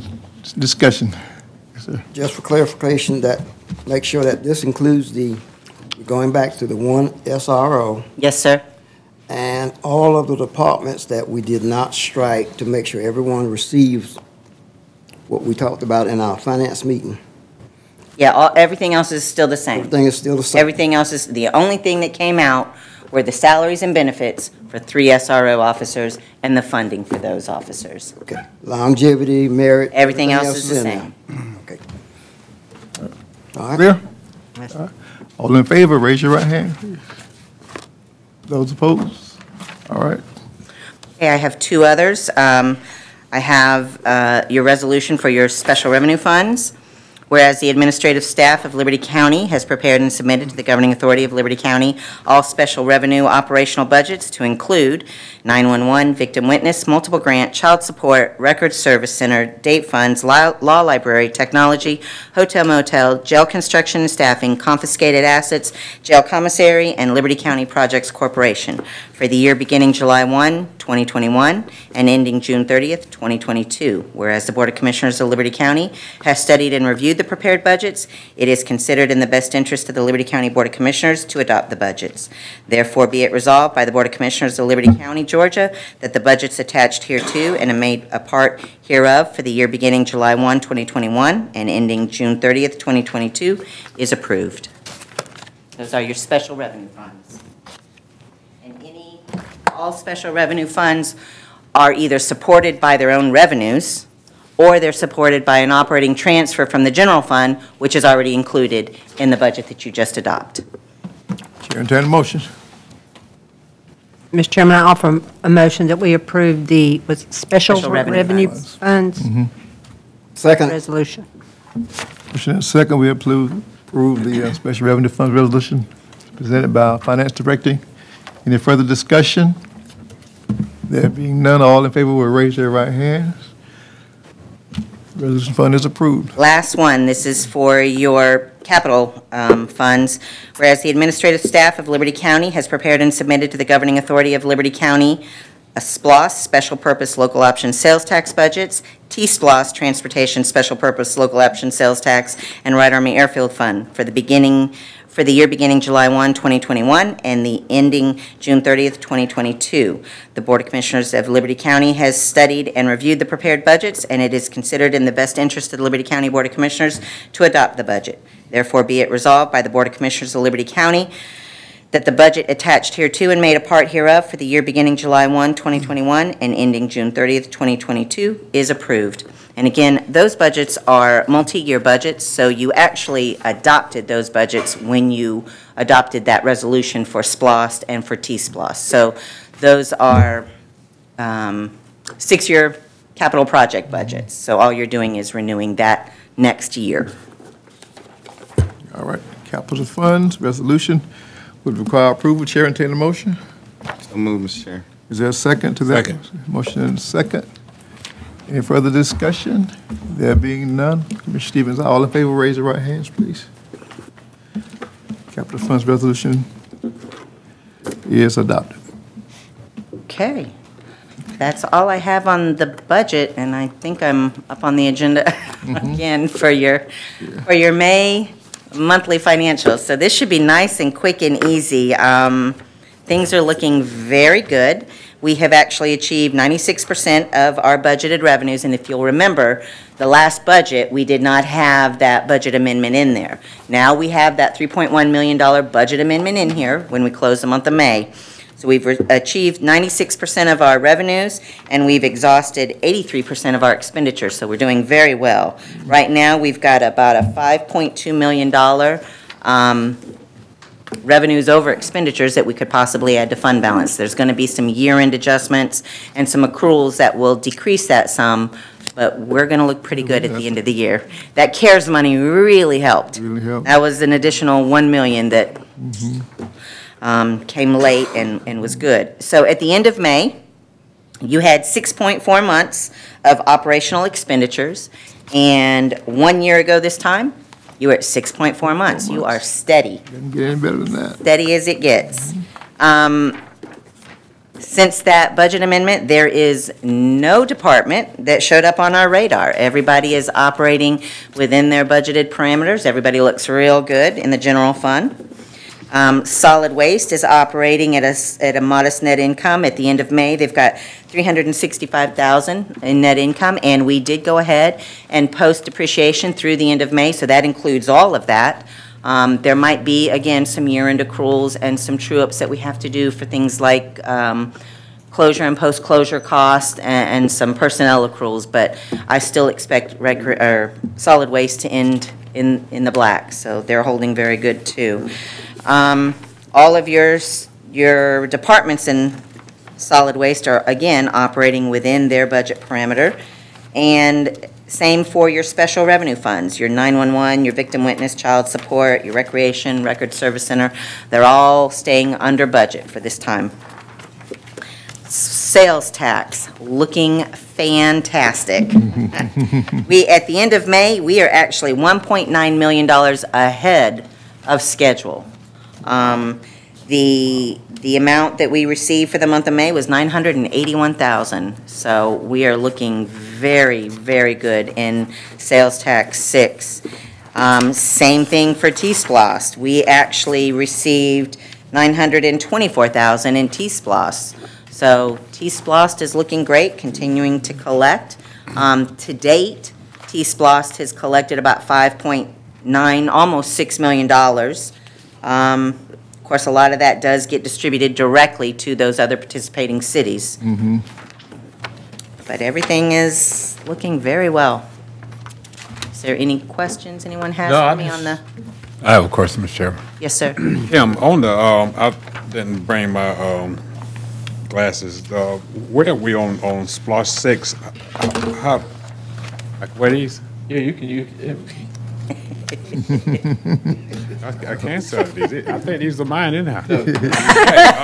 Uh, uh, wh- Where are we um, in SPLOST six? How much longer we, we got on that? A couple of years, three years? Um, SPLOST 6 will run through March 2023. Okay, okay. Thank you. So, uh, Less we have to vote when, next year for? You'll probably start, yes, you'll, I think you'll vote on it a year from November. Right. Vote on it- right, prob- so- Vote on it in November, probably next year. November. so- November of twenty-two? November of '22, Twenty-two, right. Because it ends in the beginning. '23, so that you 23. vote on it in So '22, we won't have a gap. so we won't have a gap like we did last time. That's Right. correct. Quite a gap. And, and we could decide then, um, I think, let's say with fifty-four million, we could decide, 67. yeah. Yes, right. You decide whatever you want. Um, And you'll probably start entering into those discussions about projects and all, I'm guessing this fall sometime. Uh, probably Maybe after the first of year. the calendar. A- After the first of the year, Is- you'll start, Is that, I um, have a project. Is that in here, Kim? Again, I, I can't see it. Is, is that in here? How much longer we got on that? yeah, at the very top, and, and it's small, but if you look at the very, It's about year ten. I know I gotta make the cut this year. Y'all gotta, y'all gotta help me, baby. Oh, okay, okay, date, okay. runs Seriously. April 17th. You know, Okay, okay, thank you. I know. Chairman. Yes, sir. Y'all gotta help me. uh, Got some disruption over here to my right. Joey, I mean, we're looking at solid waste, and uh, that's your department, right, Clint? Yes, sir. Since Clint's done such a good job at that, let's, is there any way we can buy him maybe a new grapple truck and a roll-on, roll-on? I mean, You've done a good job. Can we do that? Joey? It's on your, on your plate tonight, sir. Clint, eh, see how things happen fast. Uh, Joey, remind me, Kim, did someone call you about TAVT? I was speaking with someone and they were thinking that their funds were lower. I said, yeah. Well, TAVT Just- stopped Yeah. with, as far as like coming into SPLOST. Now, we Yeah, still right, get right, TAVT. right. And golly, how many months ago was it that they redistributed the Adjusted. allocation Yeah, right. of They that? adjusted the formula. Yeah, they adjusted the formula. Yeah. And it would actually be probably the tax commissioner's office that somebody should talk Someone to. mentioned- Because we don't distribute that. Yeah. Um, that actually comes from the tax commissioner's office, and he sends those, those monies out to all of those participating entities. It doesn't come to us and then we ship it out. Yeah, yeah. And remind me also, um, with SPLOST doing so well, as someone mentioned, the 54 million was our magic number. We are allowed to exceed On, on regular SPLOST, yes. On regular SPLOST. T-SPLOST, not. T-SPLOST, no, okay, okay. Uh-oh, so the way T-SPLOST is, Well, we're, uh, you know, and I'm tracking T-SPLOST the same Gearing way up. that I did, um, and so we're, we're still behind. Yeah. Because we were very aggressive with the T-SPLOST, you know, because that's a, that's a five-year program. So we still budgeted 54 million in five years, so Yeah. it, it was pretty aggressive. But, um, yeah, if you look at the detail of those cash, you can see that we're about 135,000 um, behind All right. scheduled collections, but you're right. If they continue to increase over the next couple of years, we very well could hit that we could 54. hit that 54. And, and honestly, I, I, I still think um, we got a huge lift when they started taxing those internet sales and, and we did. committing those to us, because did. our, You did. you can, you can put it up year by year and every Mm-hmm. month, and you can see in April of that year how things just started jumping up. It did make a big difference.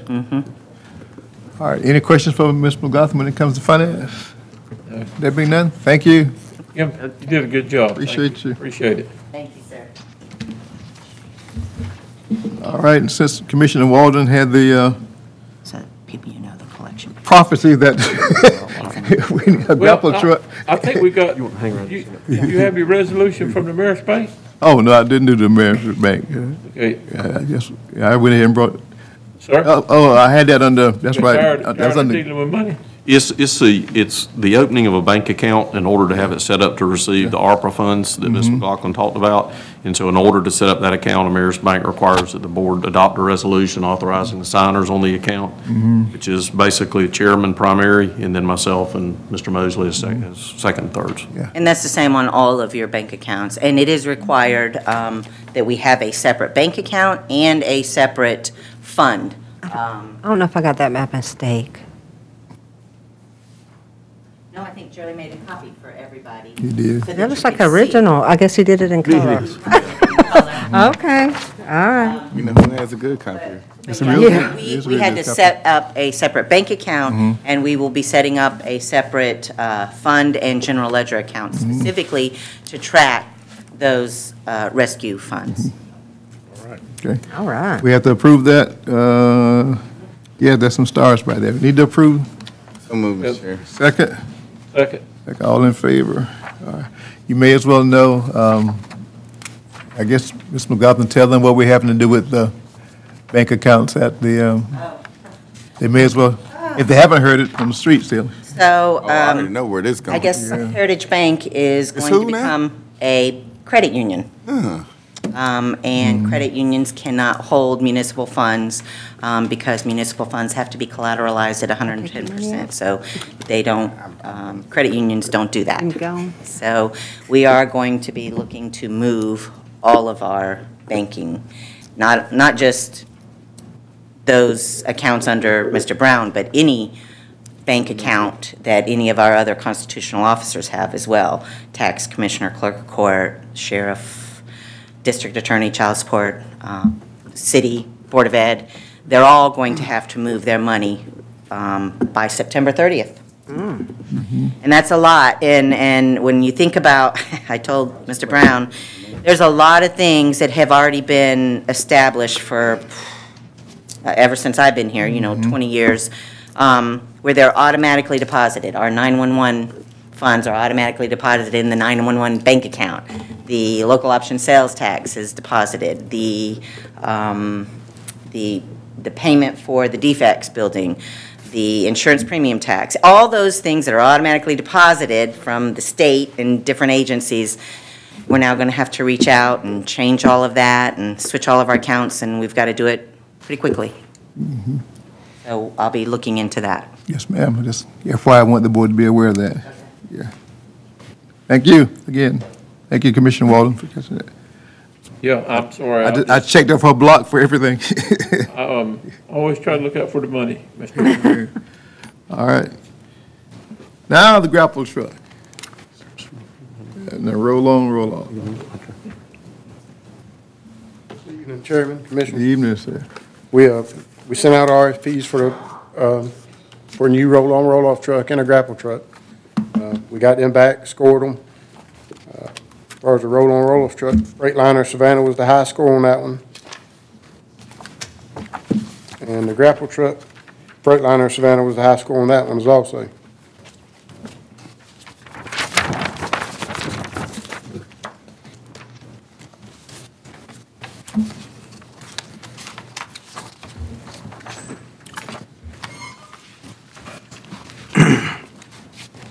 Which one did Mr. Mosley score?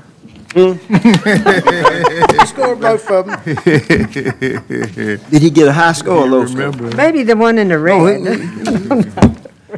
He was close to being perfect.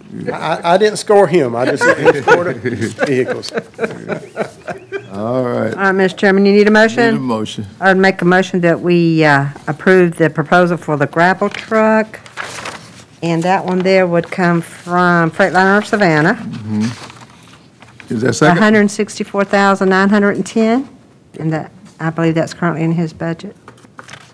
Is that right, Mr. Wells? Yes, ma'am. Freightliner of That's it. Savannah, that's in the red? Mm-hmm. Yep. Okay. Second, Second. Yeah. I was just wondering h- how they got over a hundred. Mr. Mosley? Must have It's, uh, there's several, you can Mr. get more than that, the, Wells. You got the some scoring is, uh, you, you can get more. Get more. All right, All in favor of I'm just. helping the fine gentleman get the grapple truck, raise your right hand, please. Thank you, sir. Thank you. what you gonna do with the old one? Keep it? Keep it.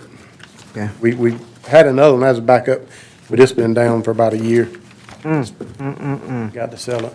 Do you, uh, you wanna do the, the roll-on, roll-off? I'm ready, I'm ready. Did you ready. cover that one, Connie? No, I did No, She gravel. just did one. Yeah. Any motion on the roll? Yeah, let's, I'll make a motion, we, g- let's get it too. If you satisfied with it, Clint, I'm satisfied. Second?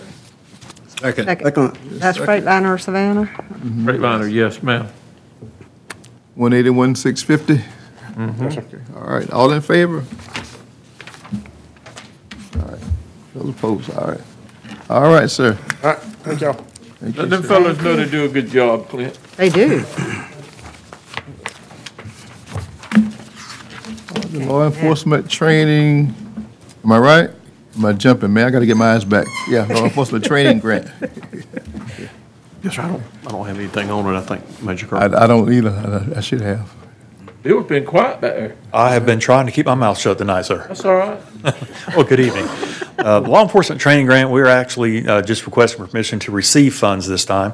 Uh, This is $62 $62,500 that we applied for a grant for um, from the Criminal Justice Coordinating Council.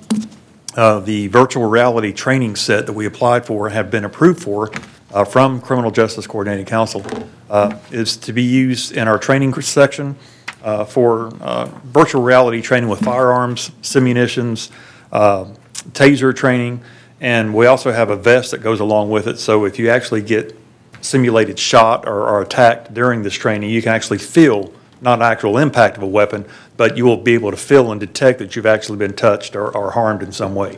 Uh, We also plan on using this system uh, in, in our uh, Citizens Academy as well, to let the citizens see exactly what it's like to be in a life or death situation. And we would invite the commissioners to come out once we get it up and running, and uh, come out and, and get a little taste of what it's like to actually be in one of those high-stress situations. And uh, it, it's very realistic. I think you'll be impressed. Okay. Sixty-two-five? Yes, sir. Okay. Chair, entertain a motion that we will So move. receive that grant. Second. Motion and a second that we approve. Good job getting grants. We like grants. Sir, we're still trying. When they don't require matches. All in favor? Those opposed? Now, this money here, Kim, this would be what you would talk about, would, the grant money would go Runs, into runs, Ameris. runs through us. Oh, yeah. Um, Well, in, in most of the grants, some of them now don't allow you to get paper checks, but s- most of them now want to do direct deposit. So they Really? ask for your banking information, so like the accountability courts and, and child support and, and the LMIG and, and some of the Department of Transportation stuff, it's directly deposited into our account. So that's, then that means that moving everything over to Ameris, that's where that money will go now. It won't go, no, we won't have anything coming out of the Heritage, or Heritage Bank. That's correct. That's correct. In fact, Kim, stand there for a minute. You, you, you may as well get a chair there. Um, It kind of further brought to light when the Commissioner Walden, the question about how much your office has to handle, uh, and try, how much office has to handle, manage, I guess is a better word, and manage it well. Then with us taking on the um, EMS department and all that comes with that, man, um, that's a Herculean job.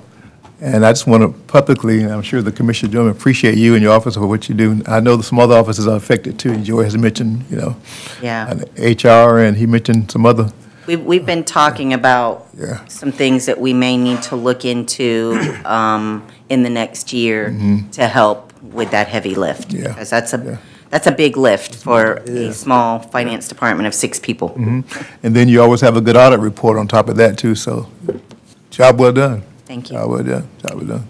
Thank you, thank you. Mr. Brown, please express all those people who.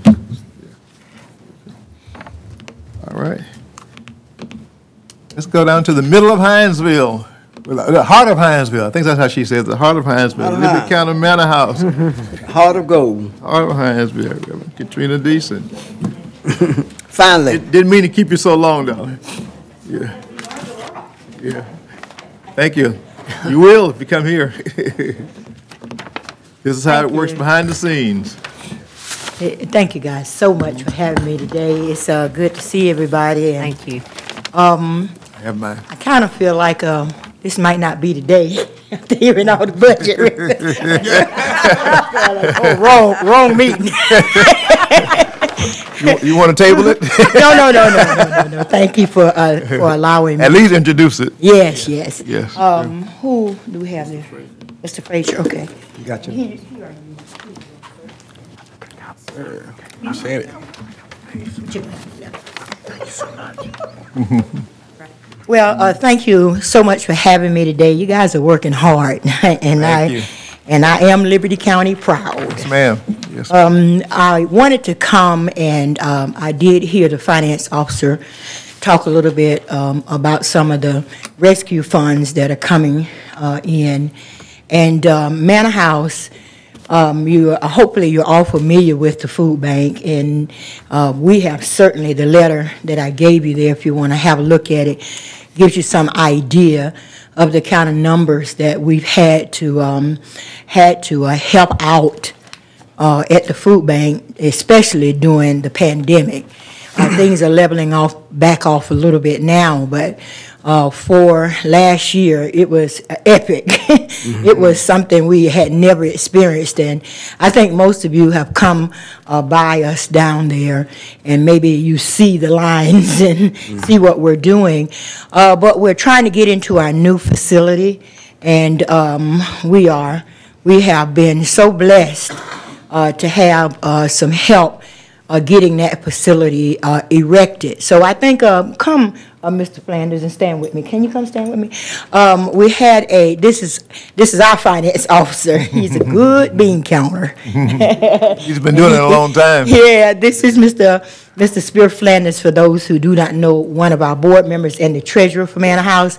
And uh, what we're trying to do now is really get in the building. Uh, The building is probably, what, 90%? Uh, 90% complete.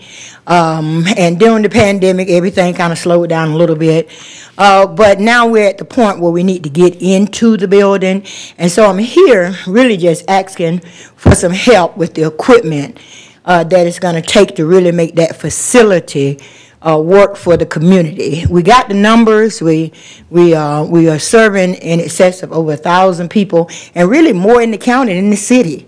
Uh, we actually have, you know, when we look at the, the actual demographics, uh, there are more people coming into uh, get food from the out-of-line areas uh, than just right within the city. And so um, what we're here to request is that, you know, when you get to working on the rescue funds, help rescue us. Uh, uh, we, we, we want to make, we want to make Manor House a, a, a, a place that people always know that they have the ability to have food. Um, and, and they have the ability, uh, to not, even, even when things strike like the the COVID pandemic, that they're still gonna have food. And, uh, we are at the point now where I could make a decision, of course, probably to try to go in there with skeleton stuff, but I wanna make it, I wanna make it nice for the community. I wanna make it where people have access to the food and that they're, um, that they have a little better and safer, uh, facility, uh, when they come in. And one of the things that we're really working on is that soup kitchen. Uh, the soup kitchen needs to be a commercial kitchen, and I had no idea what it cost. You know, when I, when we, when we got started, you know, we're not talking about your regular church kitchen. We're certainly not talking about your home kitchen. Uh, we're talking about where we all, we actually have to set it up like a restaurant and the expense is not, not inexpensive. I gave you the equipment list of things that we've set with the health department, the things that we're gonna need to actually make this into a commercial kitchen. Why is that important? Uh, well, so that, first of all, we can continue to feed the homeless and continue to uh, have meals for those who um, don't have power because you know, they couldn't pay their electricity for a few days, and make sure that there's always a meal available. Uh, We're open, as you know, six days a week there, so we try to make food available on a daily basis. Now, the commercial kitchen is going to help us to uh, help even, um, uh, they're working on a Boys and Girls Club. uh, and you may be familiar with that, down in the back, in, in, in Walthourville. And uh, they came to us when they were doing their plan, because they knew we were having a new facility, and asked us if we could do the meals for them uh, when they open, because initially, they won't have the facility that they have to have to feed the children. And that's a requirement of their plan. And we were in our building program at that point, so I agree, yes, put us in there, we'll, you know, we're- they, they say they're gonna start with about fifty meals a day, but it's a requirement for that Boys and Girls Club that the children have food. And so, we made a commitment to that. And then, you know, uh, one thing to another, you know, we had to change some plans and, and our budget got a little, uh, look, got hit. It got hit. I'm just telling you, it got hit. And, and so now I'm at the point where I, I need some help. Um, but most of you know me. Um, um, Mr. Gilliard is my commissioner, and he comes by periodically. And, and Mr. Stevens has come and actually volunteered and helped, and, and we help out in Riceboro. I've sent food out to all the out-of-line areas, especially during the pandemic. You know, uh, I made sure that whatever we could do, we got food out. So I'm here really uh, to ask you that when you begin to make your decisions about who you can help, to really consider Manor House. Uh, we are in the, in the position now where we just need the help. And uh, I think that we'll be, um, I think we'll be worth the money. I think you'll see that the, that the citizens will be served, and we have served. I, I, everyone knows who Manor House is. It it actually was begun by Dr. Frazier. And I've been running it for almost 20 years now. And, um, and the county has always, always, always been supportive. They've always been supportive. Every one of you, um, um, have, have made, made known to me that you would support what we're doing. But at this point, we need to get into that new facility, and we just need some help. Uh, the equipment list that I gave you, we have kind of gone through to get the, the, get it set up. I had no idea that they, these things would cost what they cost. Uh, but maybe, maybe, I'm a minister, maybe the Lord has provided, and maybe some of the rescue money can rescue us. So please, when you're making your decisions, please, please remember Manor House. Is there any questions on who we are, or can I answer a question? Um, your letter there kind of tells you exactly where we are and what we need. If you need any more information from me, the number there, you can reach me there. And once again, I want to thank you for your consideration, and uh, thank you in advance for your help. Mr. Brown, any questions? Oh, no, I- I- Because I didn't get a chance to talk to you Oh, ahead no, of ma'am, time, I'm so- good. Okay. Mr. Chairman. Yes, yes, sir. Uh, let me get Commissioner Okay. Stevens in. Uh, First of all, I want to say thank you for what you, what you have did for the county. Uh, Just had one question. Uh, Is that each page represents your needs? Yes, sir. Okay, okay, that's, that's all I need. I just wanted to, because the number just got so big, I felt like, man, that got to show them what they, I Yeah. mean, Oh, yeah. I, I mean, it was so surprising even to me, to be honest with you. Uh, when we began to try to put the equipment in, Yeah. it, it was shocking. Right. And so I wanted to validate, you know, the kind of money we need by showing you what the actual items that we need. Okay. And again, we're trying to make sure that we've got a commercial setting. What I've done in the past is I'm using all this residential stuff to make mm-hmm. all the, you you know, when you start feeding a thousand people a month, and you try opening refrigerators all those times to get uh-huh. out a product, and after a while, those, it just doesn't work. Don't stand up. It doesn't stand up, no, sir, no, mm-hmm. sir. And so this time, we gotta try to make it, and I'm, I'm not a, I'm not a spring chicken. I'm hoping to get it in, in some kind of order that somebody a little younger than me can come and take it on. But up to this point, I've kind of been that person there holding it together. But we want to make sure that the heart of Hinesville and the heart of Liberty County always has food opportunities. And people say, what about food stamps? Well, of course, we always encourage them to get the, the, whatever they have available, but mm. that's a process. Mm. And if you got a family that's hungry today, uh, they gotta eat for the next three weeks until they get approved for food stamps. Right. And so that's kind of the niche that we feel, even with the military. We work with the military for those who have no pay dues, the soldiers who, you know, oops, I didn't get a paycheck.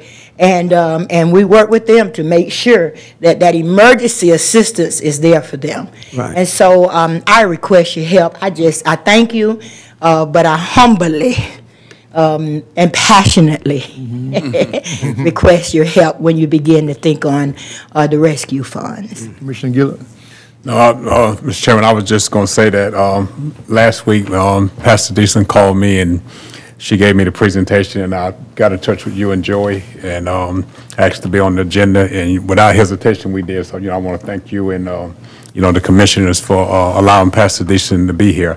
Uh, And and she's right. I, you know, I'm in and out of the Manor House. That's my old, my old neighborhood. And, but what Pastor Deason uh, has done for the 20-plus years, and what the Manor House does for the people in need. I mean, um, go down there sometime around Thanksgiving if they have a big Oh, my giveaway. Lord. Come down there tomorrow. We got a The drive-through. The whole block.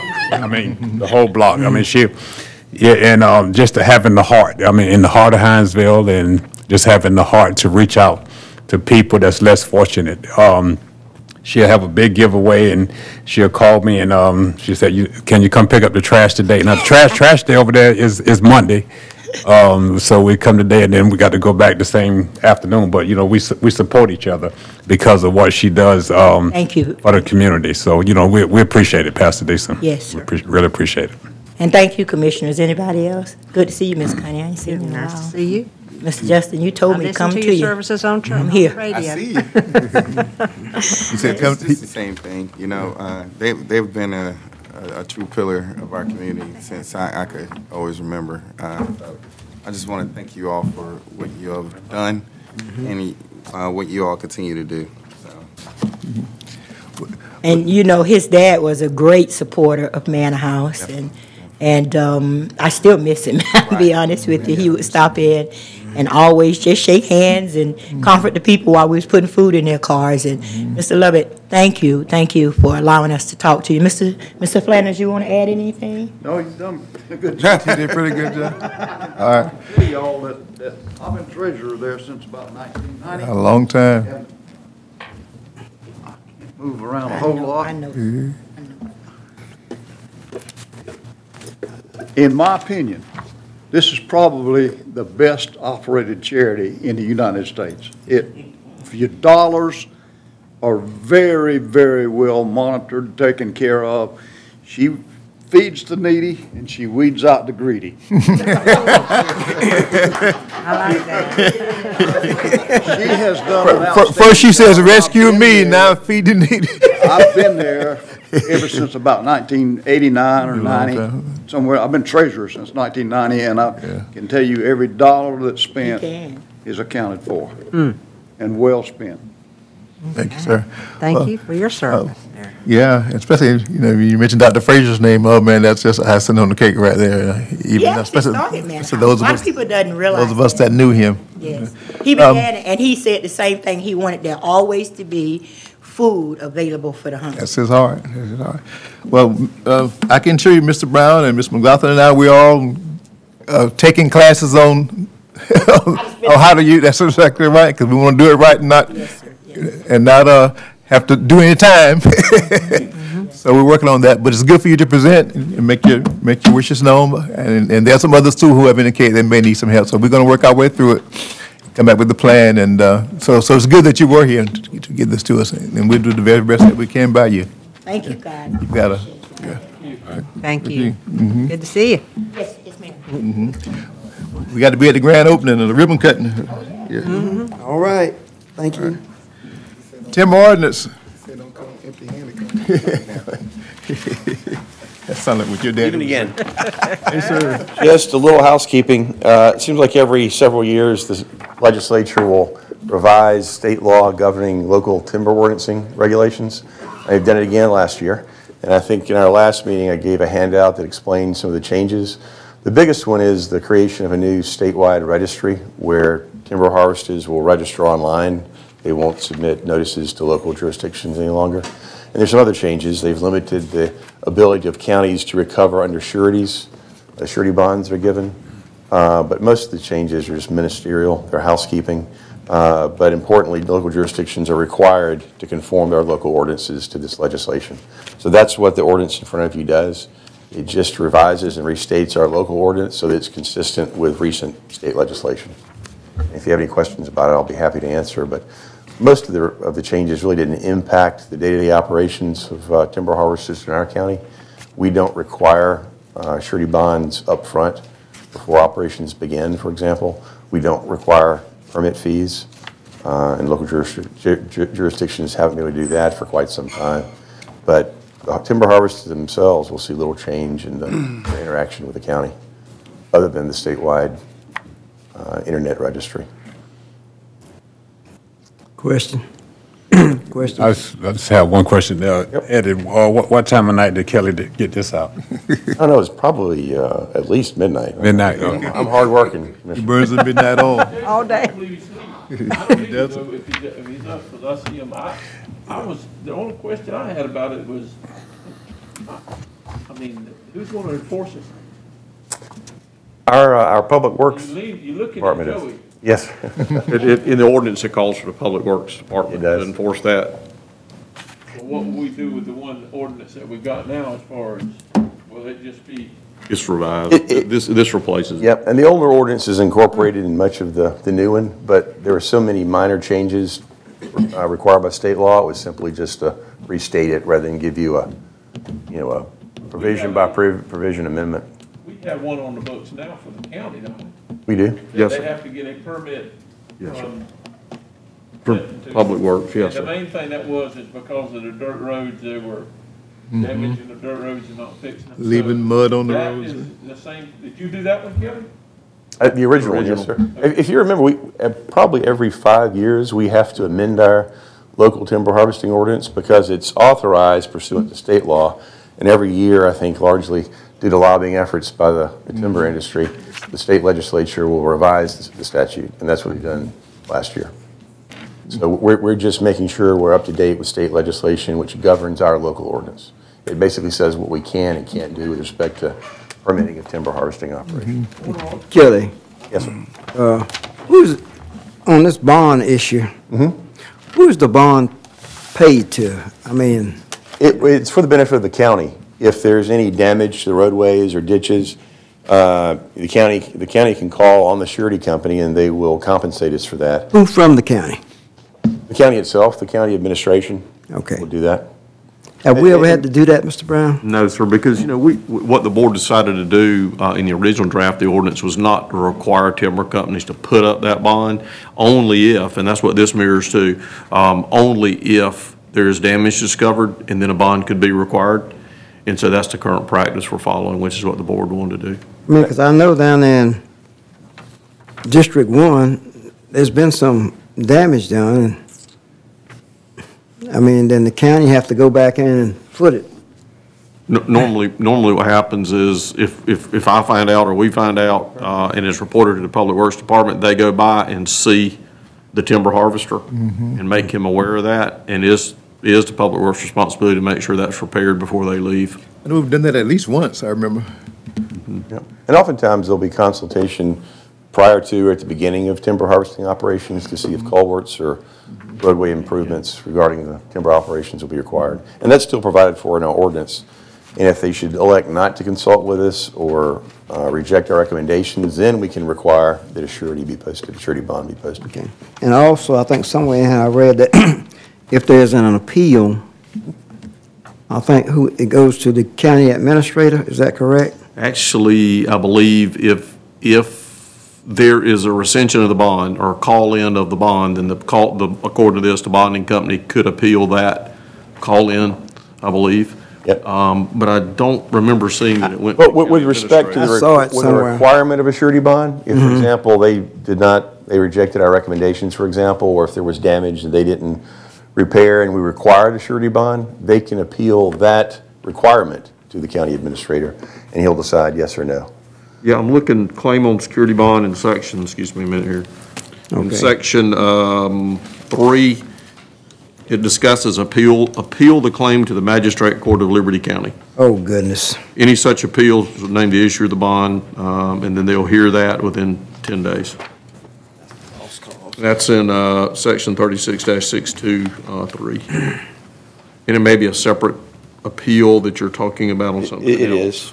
Yeah, that's what I was talking about, was if they appeal the requirement or the claim to the magistrate, um, claim on the bond, then that would go to magistrate court. Right, and that's one of the changes to state law. We- The county now has to make that claim within 30 days. But what you're referring to, Commissioner, is Section 3661. I saw it. It's regarding requirement of a surety bond. So if the Public Works Director requires a surety bond and the timber harvester disagrees with it, then he can make an internal appeal. To the county administrator. Yeah, on that section, yes. sir. Right. It only has to do with the requirement, not the, not the collection or claim against the surety bond. Yes, sir. When this thing first started, um, I know we, we had talked about it, and Joey, you might remember, if Commissioner was in the fourth district, and there were, there was timber being harvested off of Fort Stewart that was coming down, down all of it Church Road. Well, it was government cutting the timber coming on a county road, and nobody would, you know, who do you talk to out there? You, you really couldn't get in touch with anyone. Now what they're doing, they're doing some timbering on the area that, um, the old Hines Road. The dirt road there, they're timbering in that area.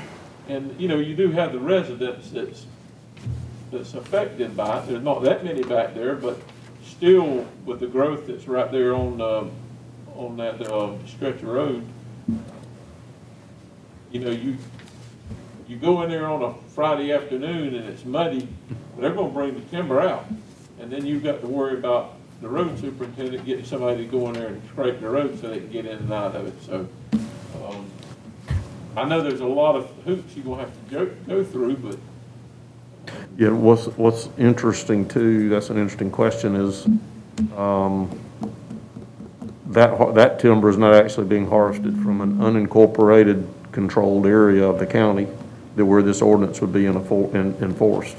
It would affect the county road, so those folks, and Hasten Law, I apologize, would not be required to get a permit from the county, because it's not, re- it, does- the ordinance doesn't say, it says harvesting timber in Liberty County, but it doesn't say. Unincorporated areas. un- unincorporated areas, it wouldn't apply to the jurisdictional area of Fort Stewart.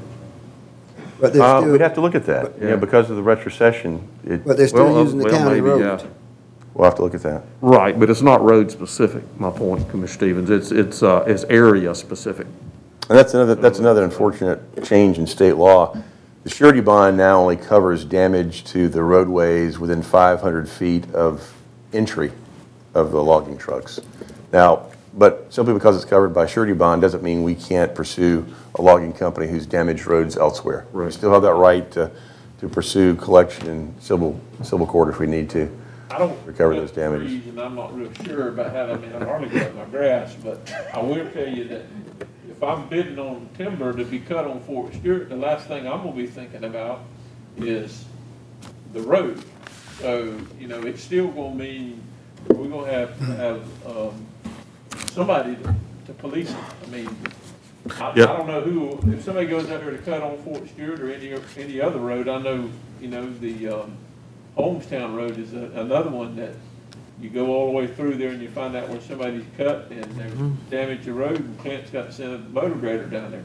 And the residents really don't want to hear, well, I didn't get a permit. And he just sends somebody down there and does what he needs to do, so. um, I, I understand the state law, but, you know, it's still got to be, um, somebody's going to have to enforce it. So if it's a state law, it looks to me like they're have to help us out on it.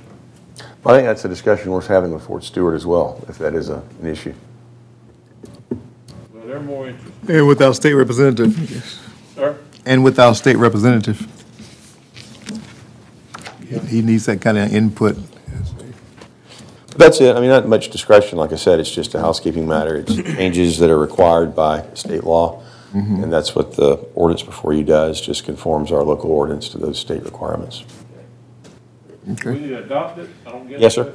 We do? It's going to be effective August 1, but if you would adopt it tonight, yes, sir, that's probably the best. Chairman, I'll entertain him. I'll make a motion, we adopt it. Second. Motion second, we adopt the new timber ordinance that's relative to changes at state level. Any further discussion? Do we have to publicize this, or how, how does that work? We're not legally required to publicize it, but what we would do is reach out to those timber, get a list of those timber harvesters and send them a notice of the changes, which are very minimal to them. Right. But just to let them know the ordinance has been changed, yes. It really, really won't impact their dealings with us.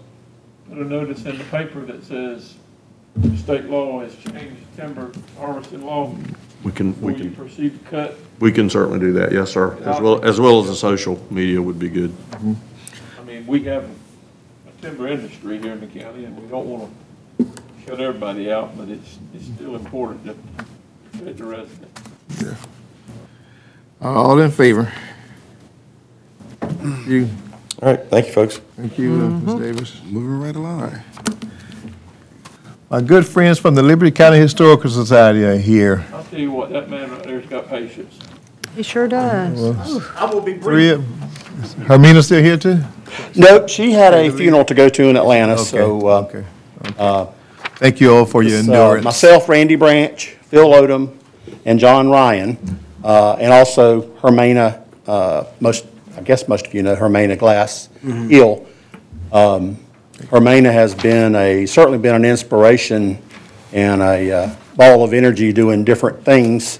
I don't, uh, if you haven't met her, you need to, and, and you need to see uh, some of the work she's done. She's, um, I believe, did most of the, um, the uh, work, museum-type quality work down at uh, Dorchester Academy, which was did. uh, She did. uh, grand opening of the Civil Rights Exhibit just a couple of weeks ago, and uh, did a wonderful job. She's also has the uh, Susie King Taylor Institute that uh, we currently have a, a um, a display in our entire Liberty County Historical Center is that little room down downstairs of that, of the, uh, the old hotel building where the, right behind the historic courthouse, if you haven't, haven't, but she certainly is there. But what we're coming to you to, to, uh, tonight is basically, uh, we're exploring wanting to, to use additional space. And we have uh, looked at the old bank building right there um, beside the um, courthouse, the, the uh, uh, Justice Center, between the Justice Center and the, where the old, I believe, theater used to be, that's now a, just an open area. But that building has not been used in quite a few years. County used it for a significant amount of time. It has deteriorated and um, would, we would like to pursue an opportunity to, uh, after we've got a uh, historical construction um, company looking at it to see what it would take to bring it up to code and to, uh, to use it as a facility. Um, Definitely needs a new, new roof, new heating and air, and a complete uh, clean out of that area. Um, And one thing, uh, just to mention to you, our county uh, will be celebrating our 250th anniversary in just a few years. Um, It'll be coming up actually on 2027, so it's less than six years. We'll have the, the uh, uh, country's celebration one year prior, and then we're right after that. Our idea would be to, to take that building and restore it, and then do a full telling of Liberty County history, all the good and the bad and the ugly and everything else that has happened, um, and present that in some kind of uh, order dating from the first human habitation of the, uh, of, of the county. Uh, Probably starting with St. Catherine's Island, and then all the uh, historic Sunbury area in 1777, and then Riceboro in 1797 was our courthouse, and then finally in Hinesville uh, in 1837 uh, became. So, and then going through all the, uh, the historic towns of Taylor's Creek, Willie, covering those sections, then going through the Civil War and Reconstruction, and then the, uh, and then the uh, 1900s through the Fort Stewart uh, acquisition, and then the um, 50s and the 70s, uh, certainly covering the civil rights movement, and then all the way up to uh, maybe year 2000. Um, But we would, basically, the ideas we've had, that's about 3,000 square feet. Uh, Would probably have to be rotating um, displays of different things. Maybe on one side of the building, we would have a full, probably about 20 feet timeline of events that have happened throughout that time. Um, But anyhow, we have a lot of, lot of ideas, and we definitely got some talent now through uh, Hermina to help us in kind of looking at that, uh, that history and presenting it in a way and be open to the public for, uh, for them to understand our history, and especially with our 250th anniversary coming up. I think it would be uh, uh, good to do that. Um, That building is in need of a lot of work. I mean, I don't, over $500,000 worth of, uh, worth of uh, repairs is probably estimated uh, when they first looked at it today, probably closer to 750,000. Um, And um, we have some ideas on how to, to fund some of that. We, um, but we just want to get your permission to pursue that and uh, go ahead and make that. uh, And then at a future time, come back to you with a proposal on uh, what we'd like to do.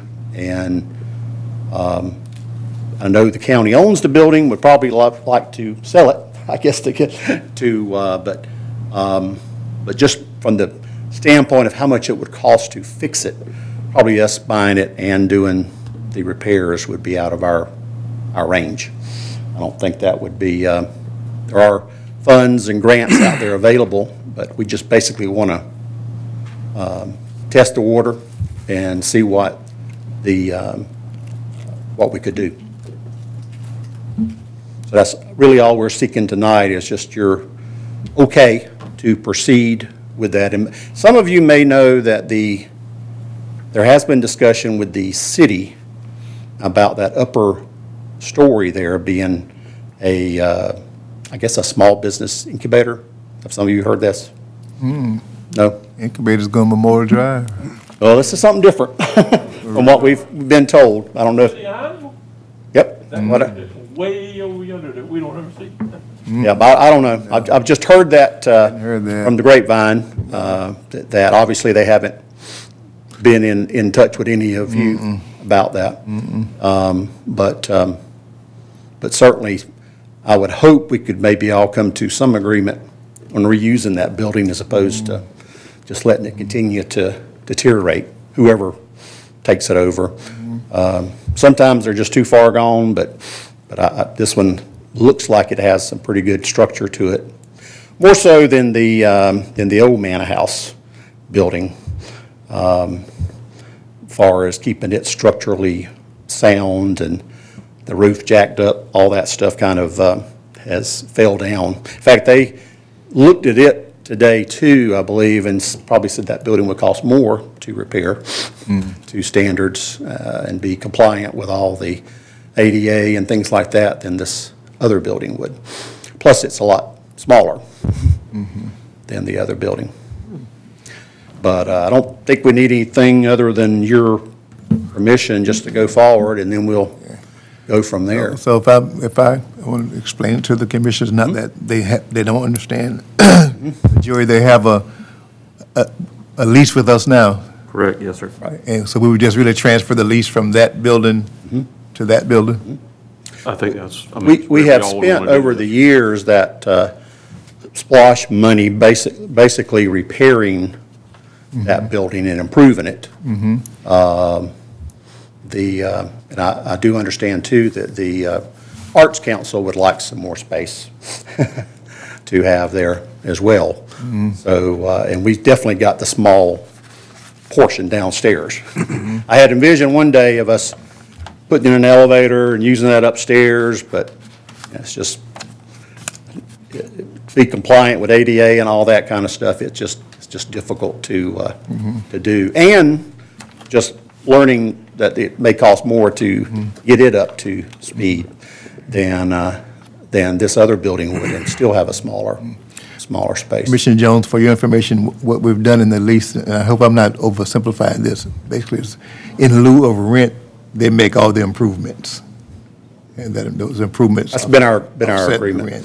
to So we, the, so we wind up having a building that's, gets refurbished, uh, and they get a place to call home Mm-hmm. for such time as, as long as the lease is, is agreeable on both parties. Well, if we spent $750,000, we would like a long lease. Yeah, Well, I would If we think end you up would, doing and you would that. deserve a long lease. Randy, do you, I mean, you- Mhm.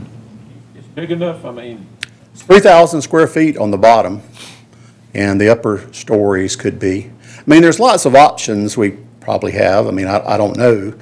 Uh, This, this right now seems, far as keeping it in, in Hinesville.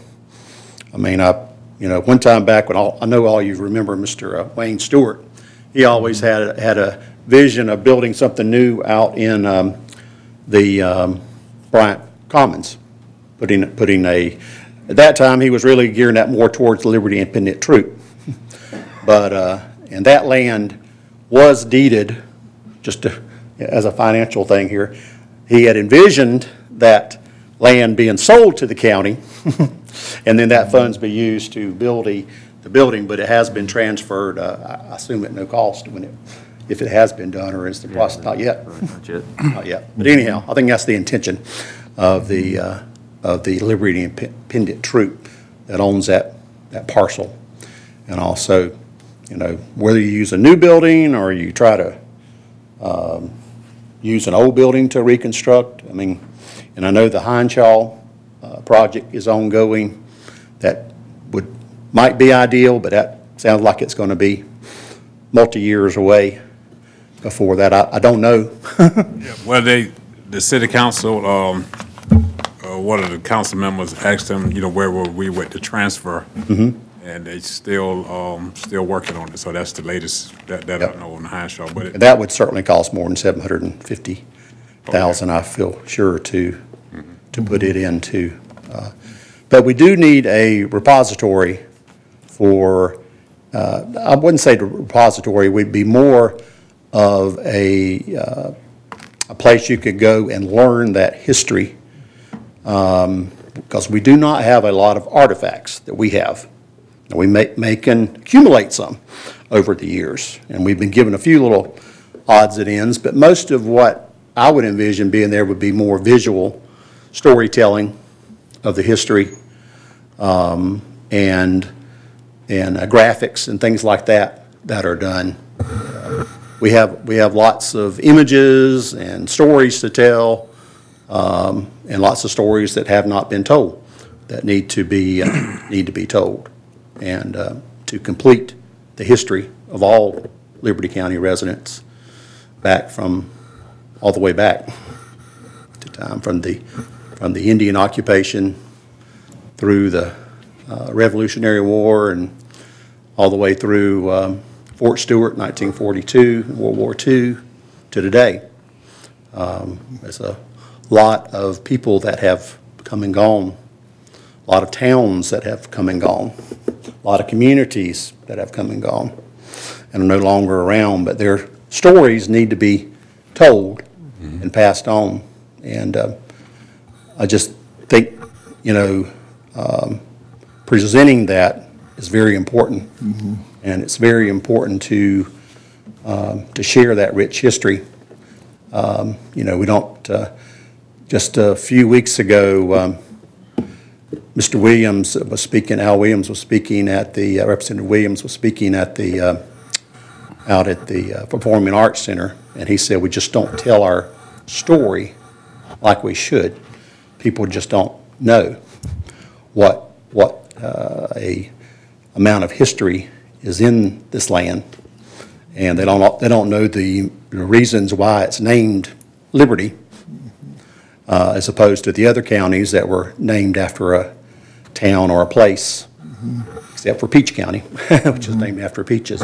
But other than that, um, and it's, this would be for all people, it's not just one side um, of the story.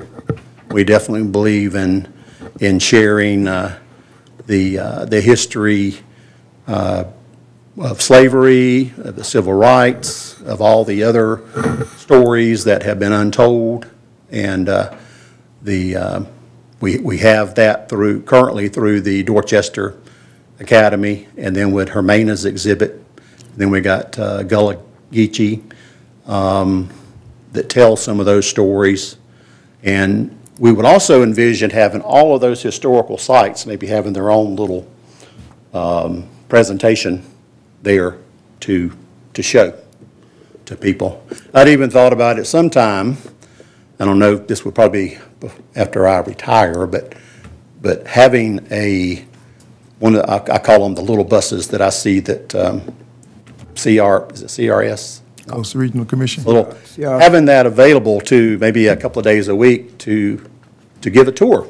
I think, um, Phil, how long ago was, you took, was it, was it Chairman Lovette, you took on the, uh, the little tour? Three-hour tour of Liberty County? In the parts But uh, there would be some people that would probably uh, like to do that, just to go to all the, the sites and understand the history.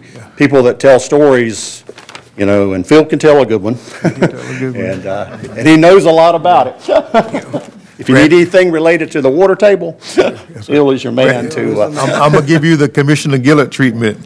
You've done a good job selling your interests. So, so, so feel. But anyhow, that's where we're Feel at. free. You've done a good job. Uh, now, on- once again, and, uh, Joy, are any complications other than, uh, um, this, uh, brought Commissioner Jones up to snuff? They have a lease on the building behind us. They made all the improvements, you know, and they've used some cultural historical funds, but most of their funds. They now just want to simply get- use a bigger building, the building we're not using over here by the Justice Center. It's been sitting there, how many, Actually, I've got another building around that's you know. newer And- and good. The same rules would apply. They make their improvements, so it's no outlay from, from the county. And they just need more space, and, and I I like the ideas on Main Street, you get some more traffic, all, all that kind of stuff, too. Mm-hmm. Any, co- anything I don't, Mr. complicated? Just, que- I guess a question for Mr. Branch, and I think, I think really, you know, we, we can go ahead and be forming up a potential new lease, and I think, unless I missed, that really what you want is to just be able to access the building, to do, an- to do an assessment first. Assessment, right, and then Bring back to the board. We want to see if it's. Yes, sir. Fully going to be feasible. Right. For us to pursue. Yes, sir. doing- I thought you had had your assessment, I'm sorry, I thought you had your assessment. Well, we got a preliminary. They just looked Okay. at it for about an hour today. Oh, They- okay. They've got a, Okay, a- a form. Okay. That they fill, out. Okay. they're going to fill out for us to, uh, to do that and everything. They just gave us, uh, or gave Phil a, a um, ballpark figure. Phil, you might want to. Hearing aids and mask.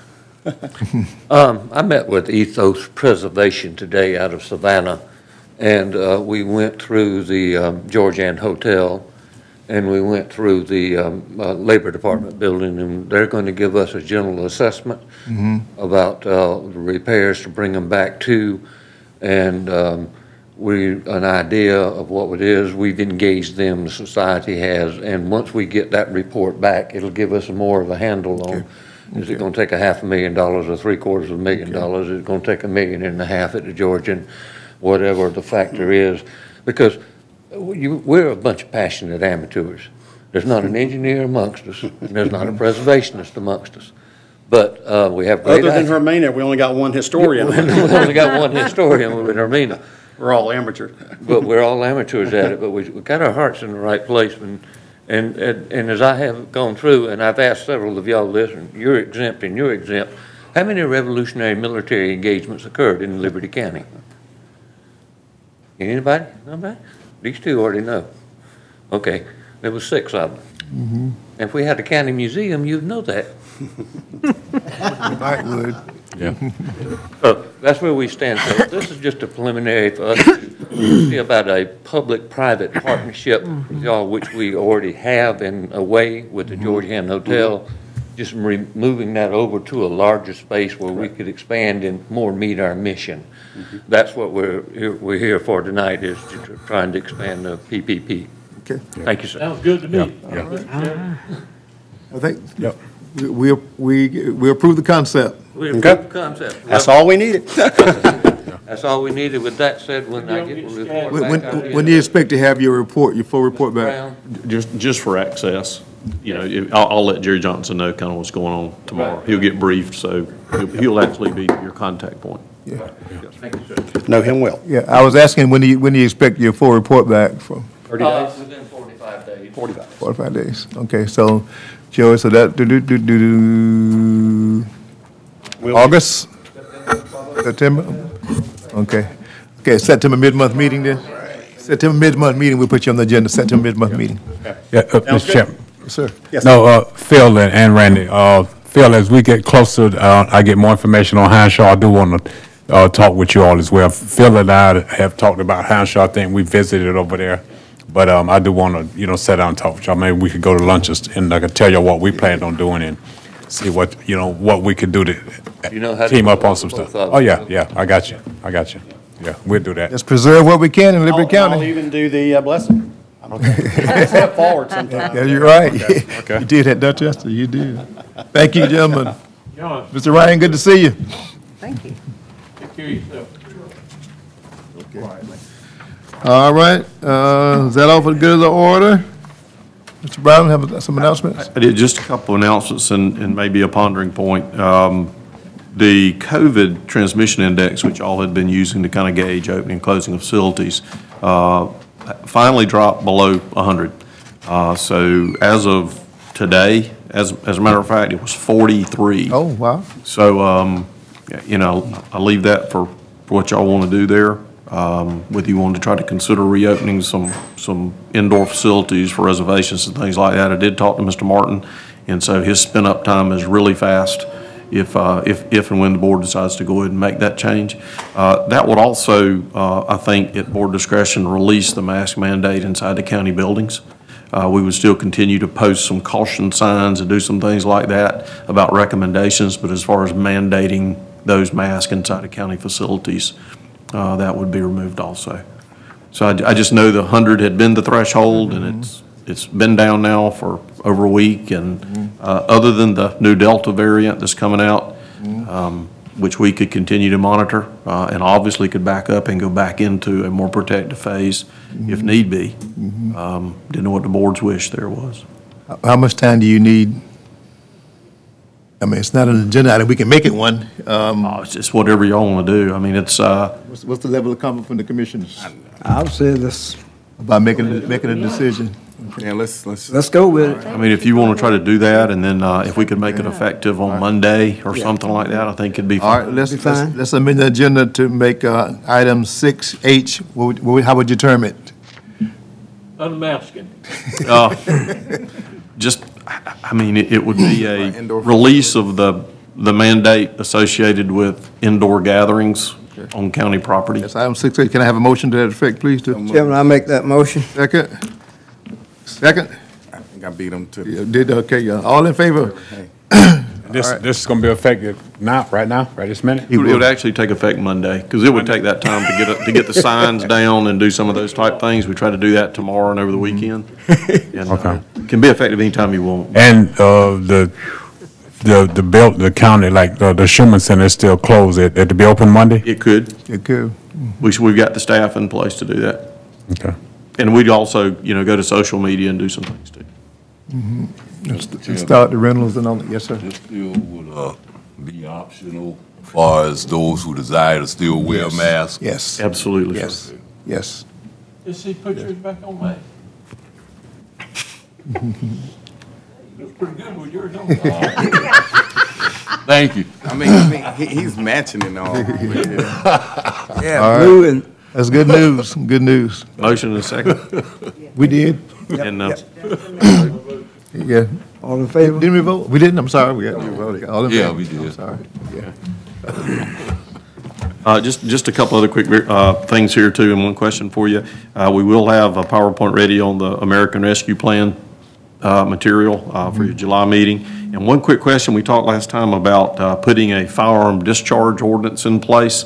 There were two really qualifying things there, I wanted to get your feeling on. One of the ordinances that we looked at uh, prohibited the discharge within 200 feet of any residence or place of business, period, in the unincorporated areas of the county. The other was geared towards residentially zoned areas.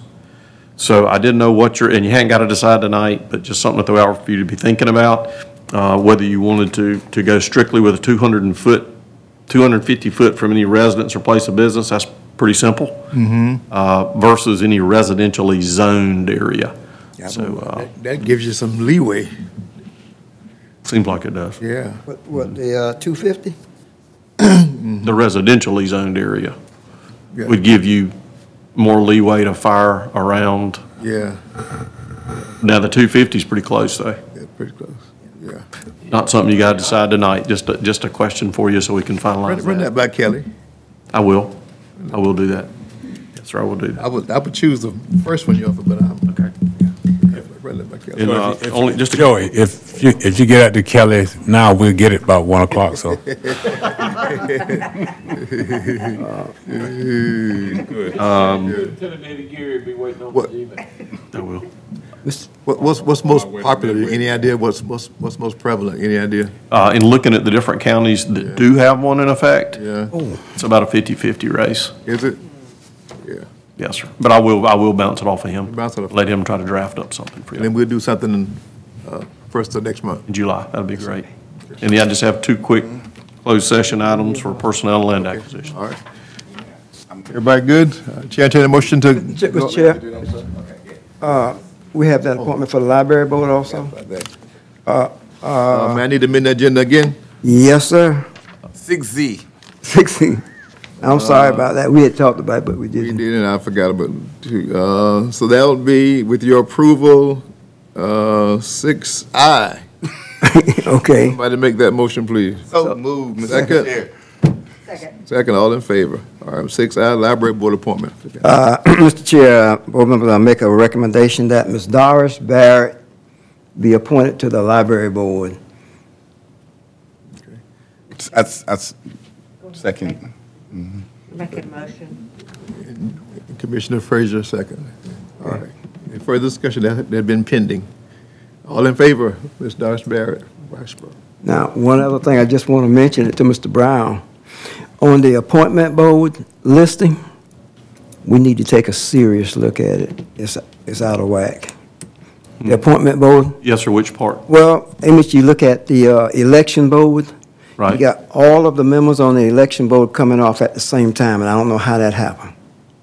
Hmm, I have to go back. We'll have to research that back and see. And um, Yeah. also, we have on another board on that listing, uh, it's a board that Mr. M.L. Kofor was on. They got marked deceased, but we never got any, Do you remember which board that was, Commissioner Stevens? uh, was it RD, not RDC. I can't remember what board, it was, Uh, but it's, uh, I remember what you're talking about. yeah, but he, he's got it marked deceased.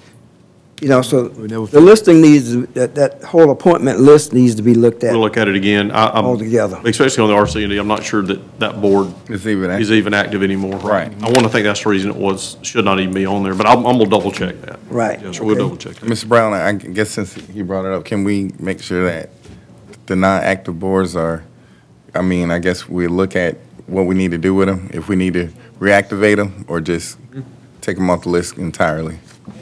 Yes, I don't know of any on there that aren't, unless Yeah. y'all are looking at an old list that. Yeah, the list Fire I looked Authority. at.